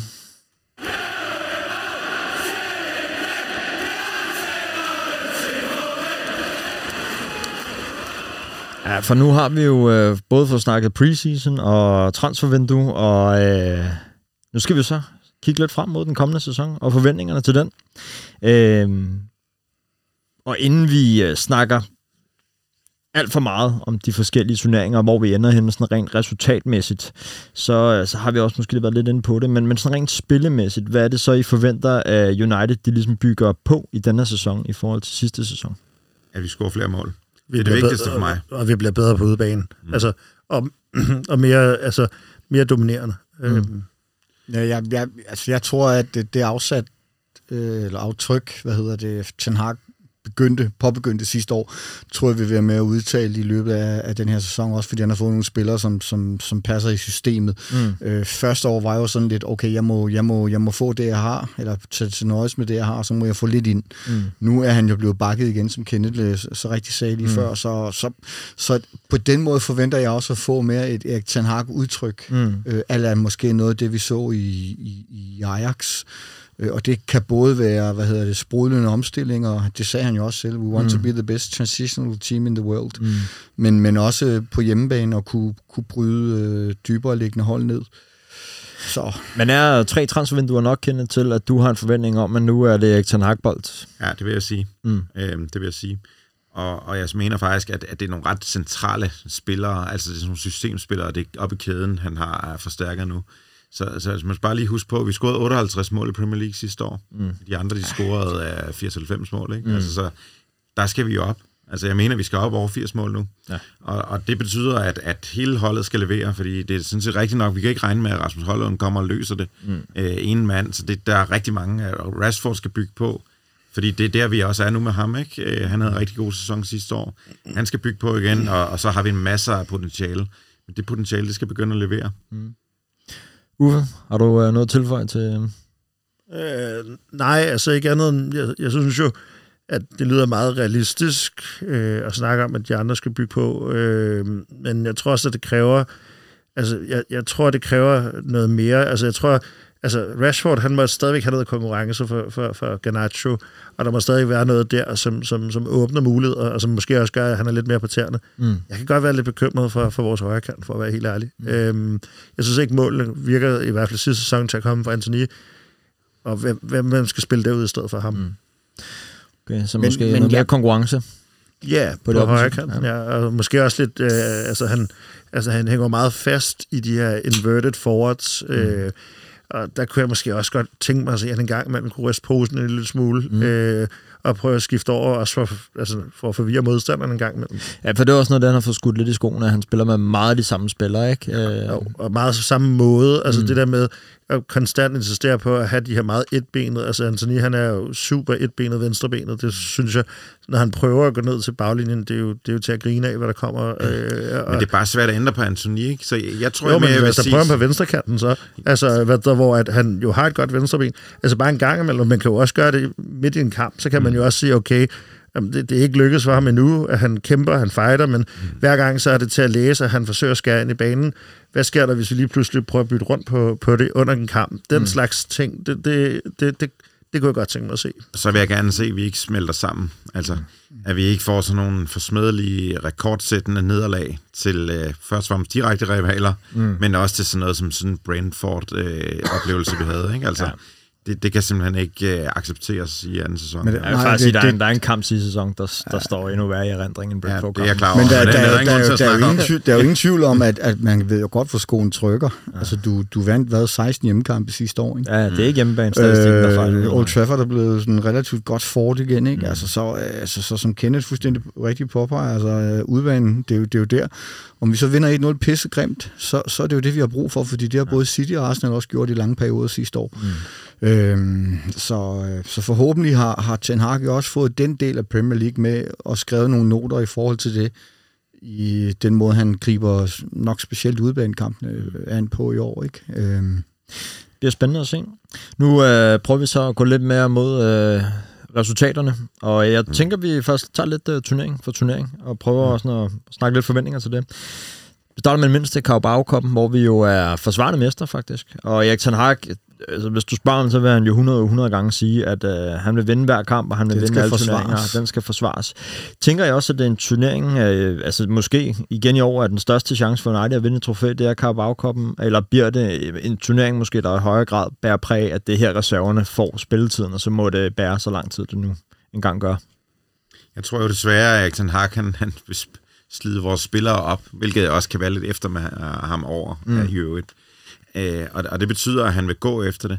Jeg håber ikke rigtigt, at vi kommer i finalen i år på den, faktisk. Altså, jeg, synes, jeg synes sgu ikke, at det er United værdigt at gå efter øh, at have som erklæret mål, at man skal gå efter Carabao det, det må andre mindre hold øh, fornøje sig med. Så jeg, jeg har lidt større tanker om vores sæson end Carabao Cup. Så det er ikke der, du uh, lægger din... Uh... Nej, men så vinder vi den, så er jeg tilfreds og glad, og det er jo, det er jo dejligt med et trofæ. Ken, kendetegnet ved Ligakoppen har jo altid været specielt. Under Førke var det jo en udviklingsturnering for, ja. for, for mange af de unge, der kom ind og fik nogle gyldne kampminutter.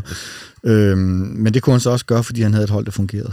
Ja. Øh, det har så heller ikke lige helt været det samme på Ten Hag, vel? Men han kommer til at spille et godt hold, det er der ingen tvivl om. Ja. Så jeg kan høre en lille forhåbning om, at øh, reserverne bærer det så langt, det nu kan, og så må vi røve, når vi røve ud. Men at det måske virkelig bliver en turnering, som Ten Hag Ej, også går jeg, efter. Jeg, sige, jeg tror, hvis, vi, hvis reserverne spiller så til kvart semifinalen, så vil det være åndssvagt ikke at tage mm. med. Mm. Men det er mere det der med Klart. ikke at, ikke at få sådan en benbrækker-takling øh, mm. af en eller anden åndssvagt første divisions ex-Liverpool-spiller i en lille kamp. Altså, mm. øh, det, det var så i FA men det er lige ja, meget. Ja, men, point taken, men, du var fuldstændig ja, ret. Altså, ja. Så det er mere det, som... Ja, okay. Helt sikkert. Så er der en lidt større pokalturnering, FA Cup. Hvad tænker vi om den? Er det, øh, vi var i finalen sidste år mod øh, City, og det er jo måske verdens øh, mest prestigefyldte mm. nationale pokalturnering. Er det ikke noget, vi skal gå efter? Igen, altså øh, får man nogle runder til at starte med, hvor man så lige pludselig kan begynde at skimte øh, Wembley i det fjerne, så synes jeg da også, at man skal spille efter det selvfølgelig, og det ved jeg også, de kommer til. Men, men jeg er lidt på bølgelængde med, med Kenneth. Altså, de to hjemlige kopturneringer er jo efterhånden blevet sådan lidt... Ja, FA-koppen mm. var virkelig øh, noget, man, man, man gik op i i gamle dage. Ikke? Den er jo i den grad blevet decimeret. Ja. Øhm, så øh, jo, er man der, er man tæt på, go for it. Men mm. altså, hvis, hvis man skulle lægge en ordentlig, ikke nogen kurv, så, så det, skulle det ligge to andre kurve fremme. Ja, så tænker jeg, at det måske kunne være den her kurv, fordi nu er det jo så dejligt, at vi skal se tirsdags og onsdagskampe igen, mm. og ikke torsdagskampe, fordi United er jo øh, med i øh, Champions League. Mm. Det er jo noget, vi har savnet alle sammen. tror jeg godt, jeg tør at sige her. Halleluja. Ja. Hvad, øh, hvad er succeskriteriet for United i Champions League denne sæson? For mig er det, at vi kommer til kvartfinalen. Mm. Øh, det må jeg sige. Og, og jeg tror, jeg glæder mig til det, og jeg tager gerne FA Cup med, for jeg tror nok, så trods alt det er mere realistisk, at vi vinder den, end, øh, og så er der i mine øjne en progression i forhold til den Carabao Cup, ikke? Mm. Så jeg håber, vi kommer til kvarten i, i Champions League-finalen, eller i Champions League-turneringen. Mm. Jeg, jeg var inde og kigge, fordi det, det sidste har I tænkt over, hvornår I sidst har været rigtig glade i Champions League og haft sådan en lykkeros, som man godt tror... lidt kan få på europæiske øh, Jeg tror næsten, må PSG uh, på ja, PSG, ja. ja. den, er, faktisk også, to, jo. den har jeg også noteret ja. mig. Uh, og det er ikke den uh, sidste, det er den fra 19. Uh, der, hvor Solskjaer får mm. sin... Uh, det er den i hvert fald for mig, kan jeg sige. Uh, det er der, hvor Solskjaer får sin kontrakt uh, kort tid efter. Ikke? Ja. uh, der kiggede jeg på vores opstilling, også bare for at se, hvad, hvad sker der på Uniteds hold på fire år. Ikke? Ja. Uh, jeg ved godt, Morten Kamper kan jo huske det der, og han kan også huske, som du sad på bænken og scorede målene og assistene, men, men bare for at sige det, for at se, hvad, hvad et billede, der er forandret. Ikke? David De Gea på kassen, Erik Bailly, Chris Smalling, Lindeløf og Shaw har vi så stadigvæk. Ashley Young, Scott McTominay og Fred, altså sådan McFred på midtbanen, Andreas Pereira, og så Rashford op sammen med Lukaku, ikke? Ja, der er sket lidt... Det er det, vi, uh, det, er det, vi mønstrede med dengang, mm. og som vi jo altså havde af en Og PSG kunne ikke ja. handle os. Og så må man jo også sige, Kenneth, uh, for at blive uh, i, kan man sige, startopstilling og sådan noget, så har vi jo også spillere i truppen, der har vundet. Vi har jo Varane ja. Casemiro, der har vundet af det 4-5 gange uh, begge to, ikke? Fem gange Casemiro. Fem, fem gange Casemiro. Mason Mount, der også har vundet med, med, med Chelsea. Altså erfarne Champions League-drenge. Ja. Spiller det ind i sådan en turnering her? Selvfølgelig 100 procent. 100 procent. Altså en af de ting, som Real Madrid har vundet så mange Champions League øh, altså trofæer på, det er jo at vide, at nogle gange så er 10 mm. gode minutter nok. Ja. Altså, du behøver ikke mere. Men det kræver sig igen, så er vi tilbage til den, der scorer mål, og det har ja. Real Madrid jo så haft. Mm. Øhm, der må vi jo så se, om vi har det. Og det kan måske blive uh, akillescenen, hvis ikke vi får styr på det i Men, Champions League. der, men der er jo noget sådan savnsbundet med, med, med, med, med Champions League og Europa mm. for mesterhold. Det, det, den, den er jo sådan på en eller anden måde tæt knyttet til Manchester United med mm. bare kvæg vores historie. Ikke? Så selvfølgelig er det altid sådan et ret følelsesmæssigt trofæ at vinde, faktisk. Det er et fedt trofæ, fordi der, der er virkelig noget, der går tilbage i tiden. Men øhm, altså, ja, det ville være fedt at komme langt, men til hver en tid hellere vinde Premier League. Ja, 100 procent. Men, men, øh, men ja. ja. vi tager den der med, hvis Ja, den ja, kommer. absolut. Ja. Jeg glemte også lige at nævne under før, selvfølgelig, som også lige har været i en Champions League-finale, ikke? Med, yes. med hensyn til erfaring. Men er det, er det, er det for... Semifinal for Ajax. Og semifinal for Ajax, ja. Øhm, er, det, er det for optimistisk at tænke, at United er en outsider til Champions League-trofæet? Vi, vi skal altid, ligesom jeg sagde med mesterskabet, altså Manchester United må ikke blive, vi må ikke synke hen i og tænke, ja, det er fuldstændig urealistisk, at vi kan vinde et mesterskab, eller vi kan vinde øh, øh, en Champions League. Selvfølgelig kan vi det. Kenneth sagde det selv meget flot. Vi har brugt 400 millioner. Vi har haft en, en manager, som nu har fået et år til at øh, køre ind, kan man sige. Altså, hvis ikke man i det mindste har som ambition at gå efter de to ting, mm. altså, så, så ved jeg ikke, hvad man så skal. Jeg er helt med på realisme også af, af en ting, men, men, men altså, som klub må det da være ambition at sige, selvfølgelig kan vi det. Altså, vi har kastet penge efter projektet, manager, alt muligt andet. Så, Der kan, der kan jo ske alt muligt mærkeligt. Du kan få en let, du kan få en let lodtrækning, men altså, okay, så får du et hold, du lige kunne slå, og så, okay, mm. så er du lige pludselig i kvarten, og altså, ja. så selvfølgelig skal man jo gå efter det, som, som vi altid gør. Altså, det, hvad, jeg ved ikke med jer, men altså, hver gang jeg ser United, så går jeg ud for, at vi vinder. og så kan, Ja, man, så, man så, kan man så i de seneste mange år gå hjem med en anden oplevelse. Men det er sådan, jeg har det med det. Uh, og jeg er helt enig, altså, vi har investeret ret flot i vores trup. Jeg er bekymret for det angreb. Altså, det er også, Ja. fordi det, det er altså mange ekstra kampe, vi skal, vi skal trække igennem, hvis det er, at vi skal nå langt i den. Øh, og, og det er bare, øh, altså i min optik, der skal der hentes, øh, vi, vi nævnte et par ekstra spillere for lidt siden, plus en ekstra angriber, som jeg ikke ved, hvem er.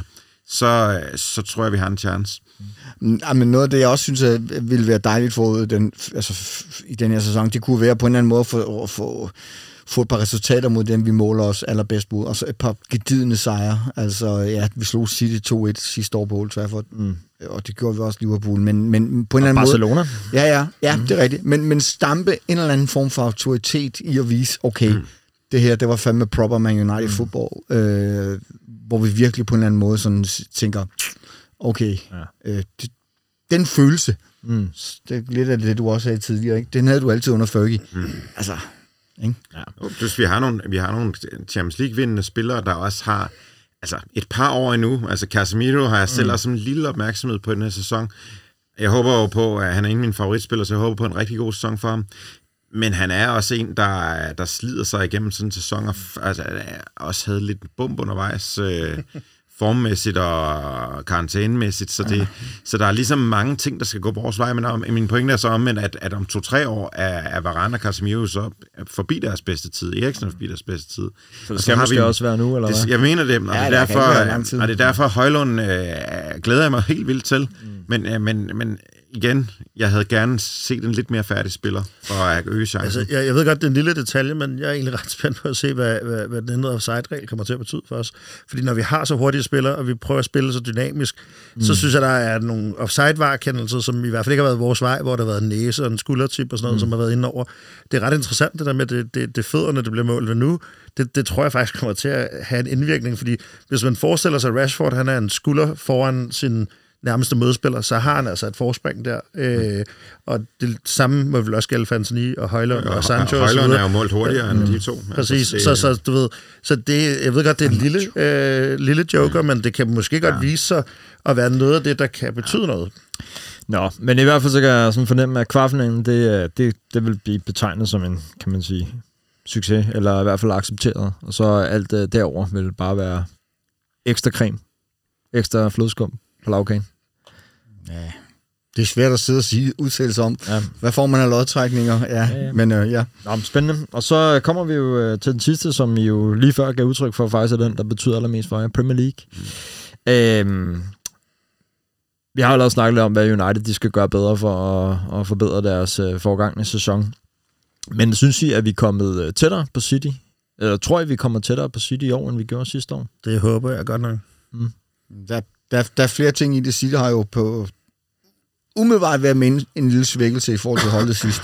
Og så øh, berørte Uffe det tidligere med metaltræthed, vundet the treble, kan de, kan de komme op på hesten igen og, og spille med samme øh, intensitet og, og hvad hedder det, øh, tro og overskud. Øh, det var jo svært for United, da de vandt øh, the treble. Vi vandt godt nok mesterskab år efter, men Champions League, hvad hedder det, turneringen var ikke nogen stor dans på rosa efterfølgende, så, så det er jo også en mental styrke, de skal vise nu, City.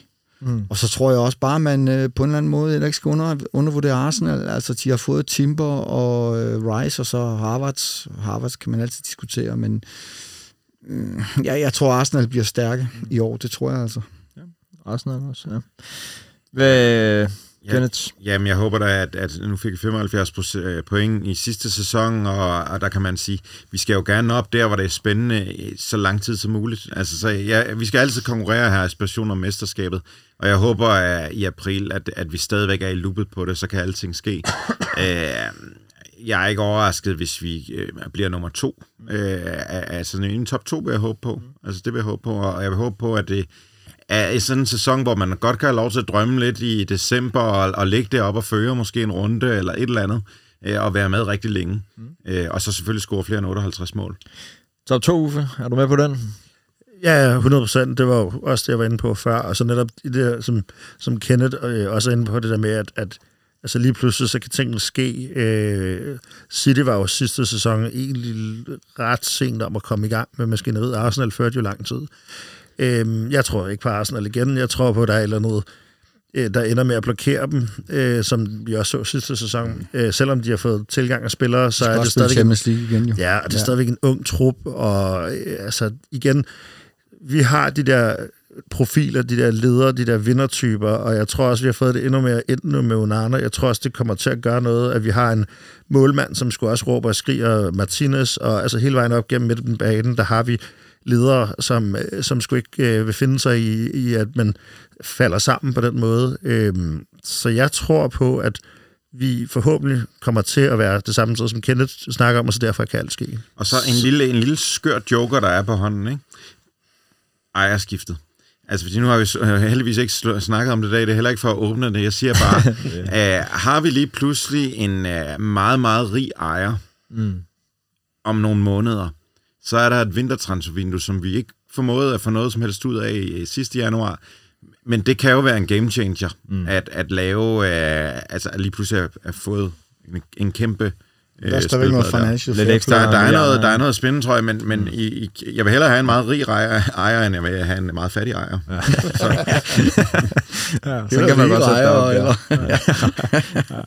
Ja, det bliver, det bliver spændende at følge den udvikling. Det er lidt svært at blive klog på helt, hvad der sker bag, øh, bag de lukkede døre på, øh, på administrationsgangene i United, men øh, der må vi jo bare vente spændt og se, hvad der sker. Øhm, så hvis jeg lige skal opsummere, så en succesfuld sæson for United, det vil være carabao så langt vi nu kan med reserverne. Skulle vi nå en kvartfinal, så skal vi også gå efter den. Men det kan måske blive lidt en akillescene for os selv, når vi når hen i foråret med rigtig mange kampe, så den kan vi godt sælge lidt. FA-koppen kunne være øh, måske det mest realistiske, realistiske trofæ, og vil være en øh, progression i forhold til sidste år, så det var et trofæ, man skulle gå efter at vinde. Champions League, kvartfinal, eller derover succes. Og Premier League, der er øh, en top 2. Så sidder vi her om øh, 8-9 måneder og siger, at det har været en god sæson. Ja, jeg tror, det, det, det, det er jo meget firkantet skåret op. Jeg synes, ja. altså, altså jeg, jeg synes, øh, nu var jeg også sådan øh, politiker vag i det før, det vil tillade mig at være igen. Jeg synes, at det vigtigste er, at vi også viser progression i spillet. Jeg synes, det vigtigste er, at nogle af de ting, vi snakker om, altså vi får gang i nogle flere mål, også fra, altså, ja, Højlund, men også fra andre øh, steder på holdet. Jeg synes, det er vigtigt, at vi ikke har de her blamager.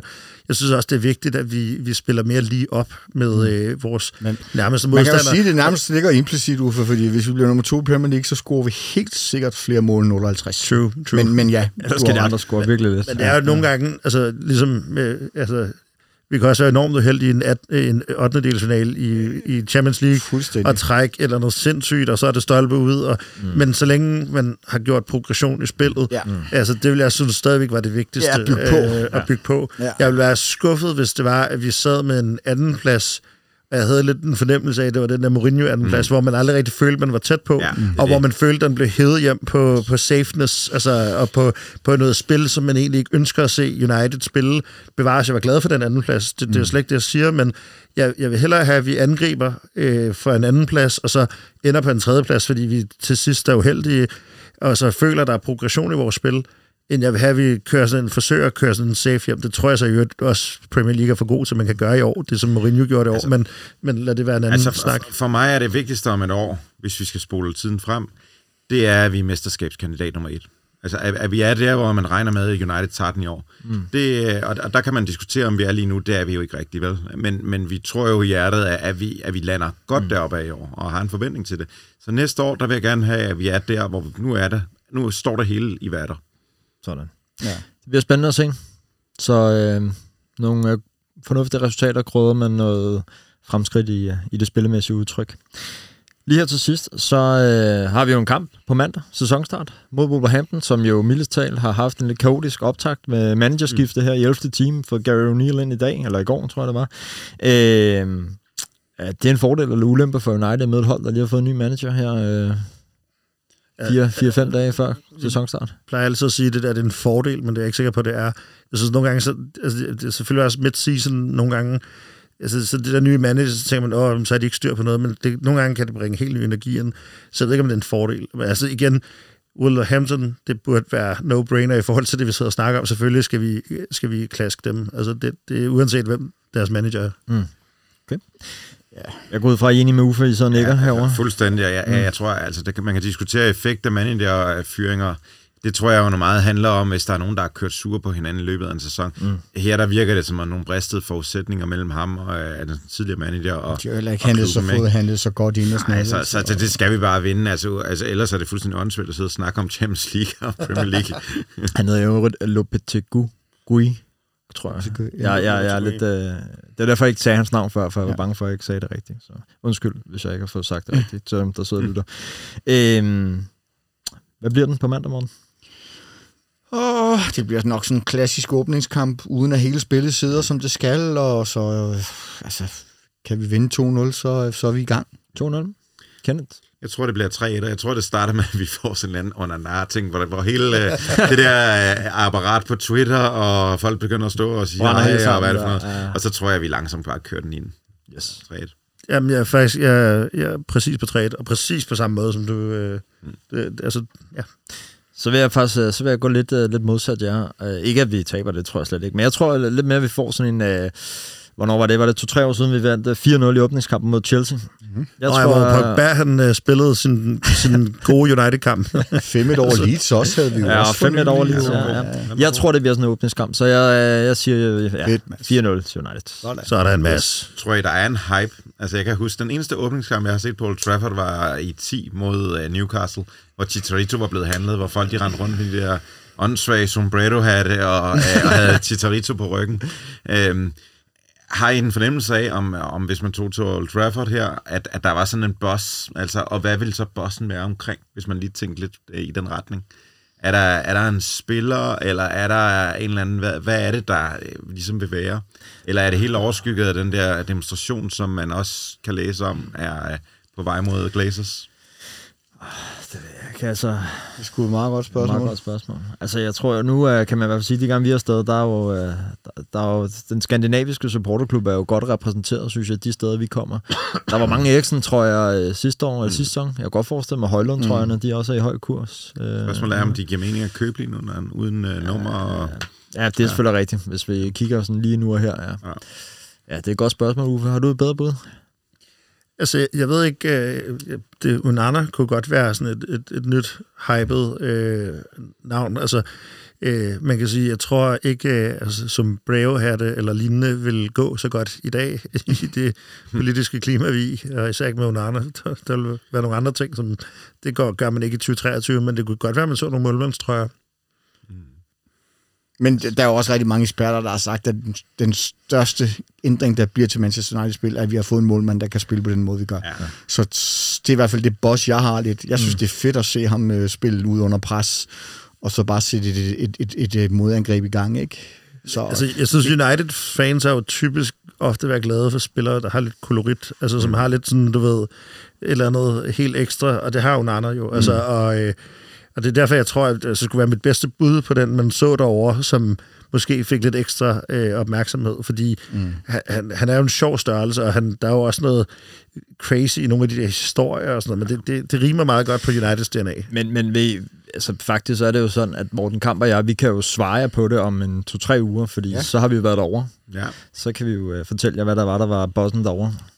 Altså, et, Hvem der var bossen. Et forsigtigt bud, et forsigtigt bud, øh, jeg ved ikke, jeg vil have, jeg har råd med det, Øh, men, men øh, det vil nok være for mig, slagteren. Altså, at, at han får en anden sæson, der bliver helt vild, fordi han er, han er jo god med fødderne, mm. og han får en målmand nu, han kender. Altså, så jeg tror faktisk, at, øh, at øh, Licha kommer til at, at få en helt vild anden sæson. Ja. ja. Et godt bud også. Nu skal jeg jo lige se her mine noter her. Hvad er det var, du sagde, Kenneth? Du sagde... Uh, under nar. Du, var, ja, du var på Nana som den store spiller i den her sæson her. Men uh, Ja, Martinez er et men, andet men bud. det er over, det, det, det er den forandring, det vil give, altså Ja. på udtrykket, ikke? Bare lige øh, ganske kort nu har Ken lige lukket lidt op for den. Er der andre spillere, som I tænker, de, bliver, øh, de, de går en stor sæson i møde? Uden at øh, uddybe Der er i hvert fald noget, der springer i øjnene. Altså, der er i hvert fald nogle spillere, som står for en potentiel, hvad skal man sige, make or break sæson. Ikke? Altså, øh, Uffe var lidt inde på Sancho. Får han en middelsæson igen i år, tror jeg i den grad, at han ville overveje at blive kommet på, på salgslisten. Ikke? Mm. Martial, kan han holde sig nogenlunde til nærmest øh, hvad hedder det, skadesfri? Hvis han er United, når transfer Netop, ikke? Og så også Anthony. Altså, jeg ved godt, at han kun har været der en enkelt sæson og sådan noget, men han skal også producere nogle, nogle, nogle flere sidste mål, fordi det må være den normale, eller hvad skal man sige, forventelige progression. Mm. Så det er i hvert fald tre spillere, som, som, som hvor jeg tænker, der er store spørgsmålstegn er der. spil. Og kan det være Eriksens sidste sæson, det her måske? Ja. Det kan det sagtens. Men øh, igen, at han er jo også, ja, han er heller ikke helt ung længere. Øh, jeg tror faktisk, at øh, jeg synes, de sidste par kampe af sidste sæson, synes jeg faktisk en som er han Van Bissaka, han, han var begyndt mm. at lægge helt vildt til lige pludselig. Mm. Altså jeg synes, at den der gamle øh, kending med, at han ikke var særlig dygtig offensiv, synes jeg langsomt begyndte at tænke, lige pludselig så man Van Bissaka, der driblede udenom sin nærmeste modstander og forsøgte at lave indlæg og sådan nogle ting. Øh, Snakker de jo også kontaktforlængelse. Ja, ja, men, men altså, det, det kunne egentlig også godt være sådan en lille joker, hvor man tænker, øh, hvor fanden kom det fra? Fordi mm. det er som om, der er lidt af gået selvsving i den her historie, om han er god defensiv, men ikke særlig god offensiv. Men jeg synes faktisk, det sidste, i hvert fald 5-6 kampe øh, sidste sæson, der viste han virkelig lovende takter offensivt også. Så håber man jo bare, at Rashford han bliver ved med at bygge på en fantastisk spiller. Ikke? Øh, Luke Shaw øh, har jeg en fidus til øh, øh, som en, måske en viseanfører øh, på sigt. Altså nu har vi fået Bruno som rigtig anfører. Mm. Jeg tror sgu også, det kan gøre noget for Bruno nu, at han har den rigtigt. Altså mm. det tror jeg faktisk også kan løfte ham. Øh, han, øh, han har jo været vores, vores de facto anfører i sidste sæson, men det, det tror jeg kan noget. Talisman. Øh, Efterhånden så kan jeg høre, at vi har været hele holdet rundt. Det kommer til at lægge mærke til. Det hele. det hele. Men jamen, jeg, jeg så, hvis man satte det på spidsen, gerne, at Martial blev solgt nu, for at vi kunne få en, en, en angriber, en vi kunne regne med. Ja. Det ville være øh, en klog forretning. Okay. Så. Altså, det er jo, vi kunne blive ved med at snakke en evighed her, men jeg kan se, at uret det ruller også ud af, så jeg tænker, vi skal, vi skal til at runde lidt af her.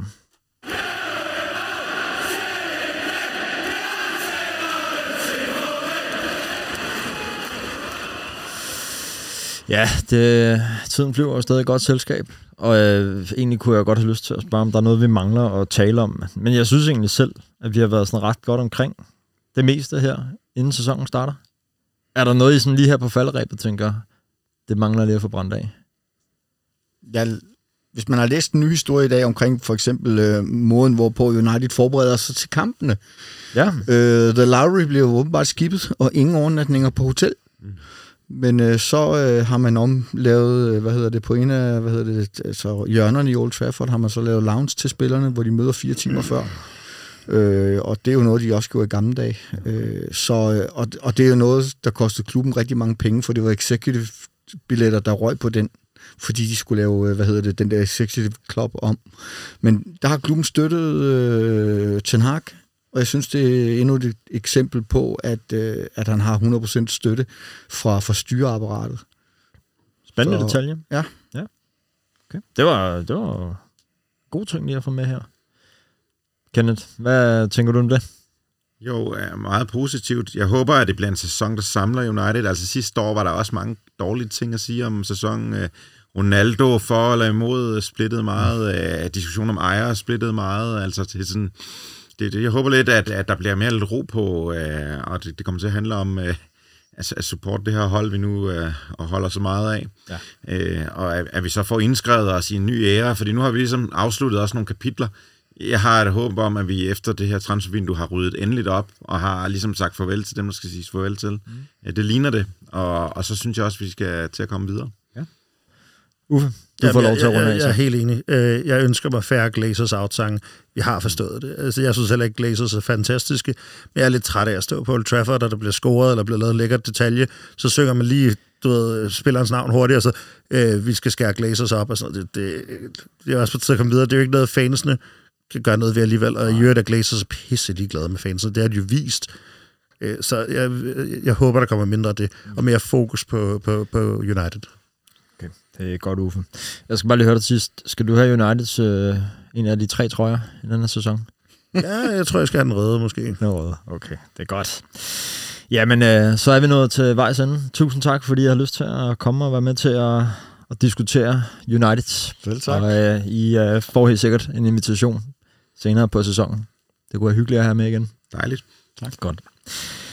Husk, at I derude også er meget velkomne til at give os feedback og komme med konstruktive kommentarer på vores podcastopslag på Facebook eller Instagram. Øh, vores sider der hedder Det Røde Hjørne.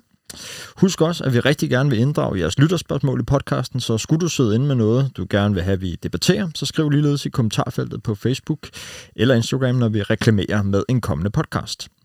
Du må også rigtig, rigtig gerne fortælle dine gode United-venner eller veninder om vores podcast, for det vil vi blive rigtig, rigtig glad for. Husk, at hvis du skulle sidde med en drøm om at komme til Manchester og øh, se de røde djævle spille på Old Trafford, så kan du for blot 199 kroner om året melde dig ind i den skandinaviske supporterklub på www.united.no og derigennem få en rejsepakke til en rigtig god pris. Du får tre overnatninger på hotel, inklusiv morgenmad centralt i Manchester og kampelet, hvor du selv kan vælge sæde blandt supporterklubbens pladser, eksempelvis på Stratford End, til en pris på ca. 2.000 kroner. Det eneste, du selv skal klare hævet over, det er flybilletten, og det kan som altid varmt, varmt anbefales. Det var alt for os i den her omgang. Vi er tilbage med et nyt afsnit i starten af september. Mit navn er Mads Kaltop Nøring, og på vegne af hele teamet bag det røde hjørne, så vil jeg sige tak, fordi du lyttede med, og jeg håber, vi lyttes ved næste gang.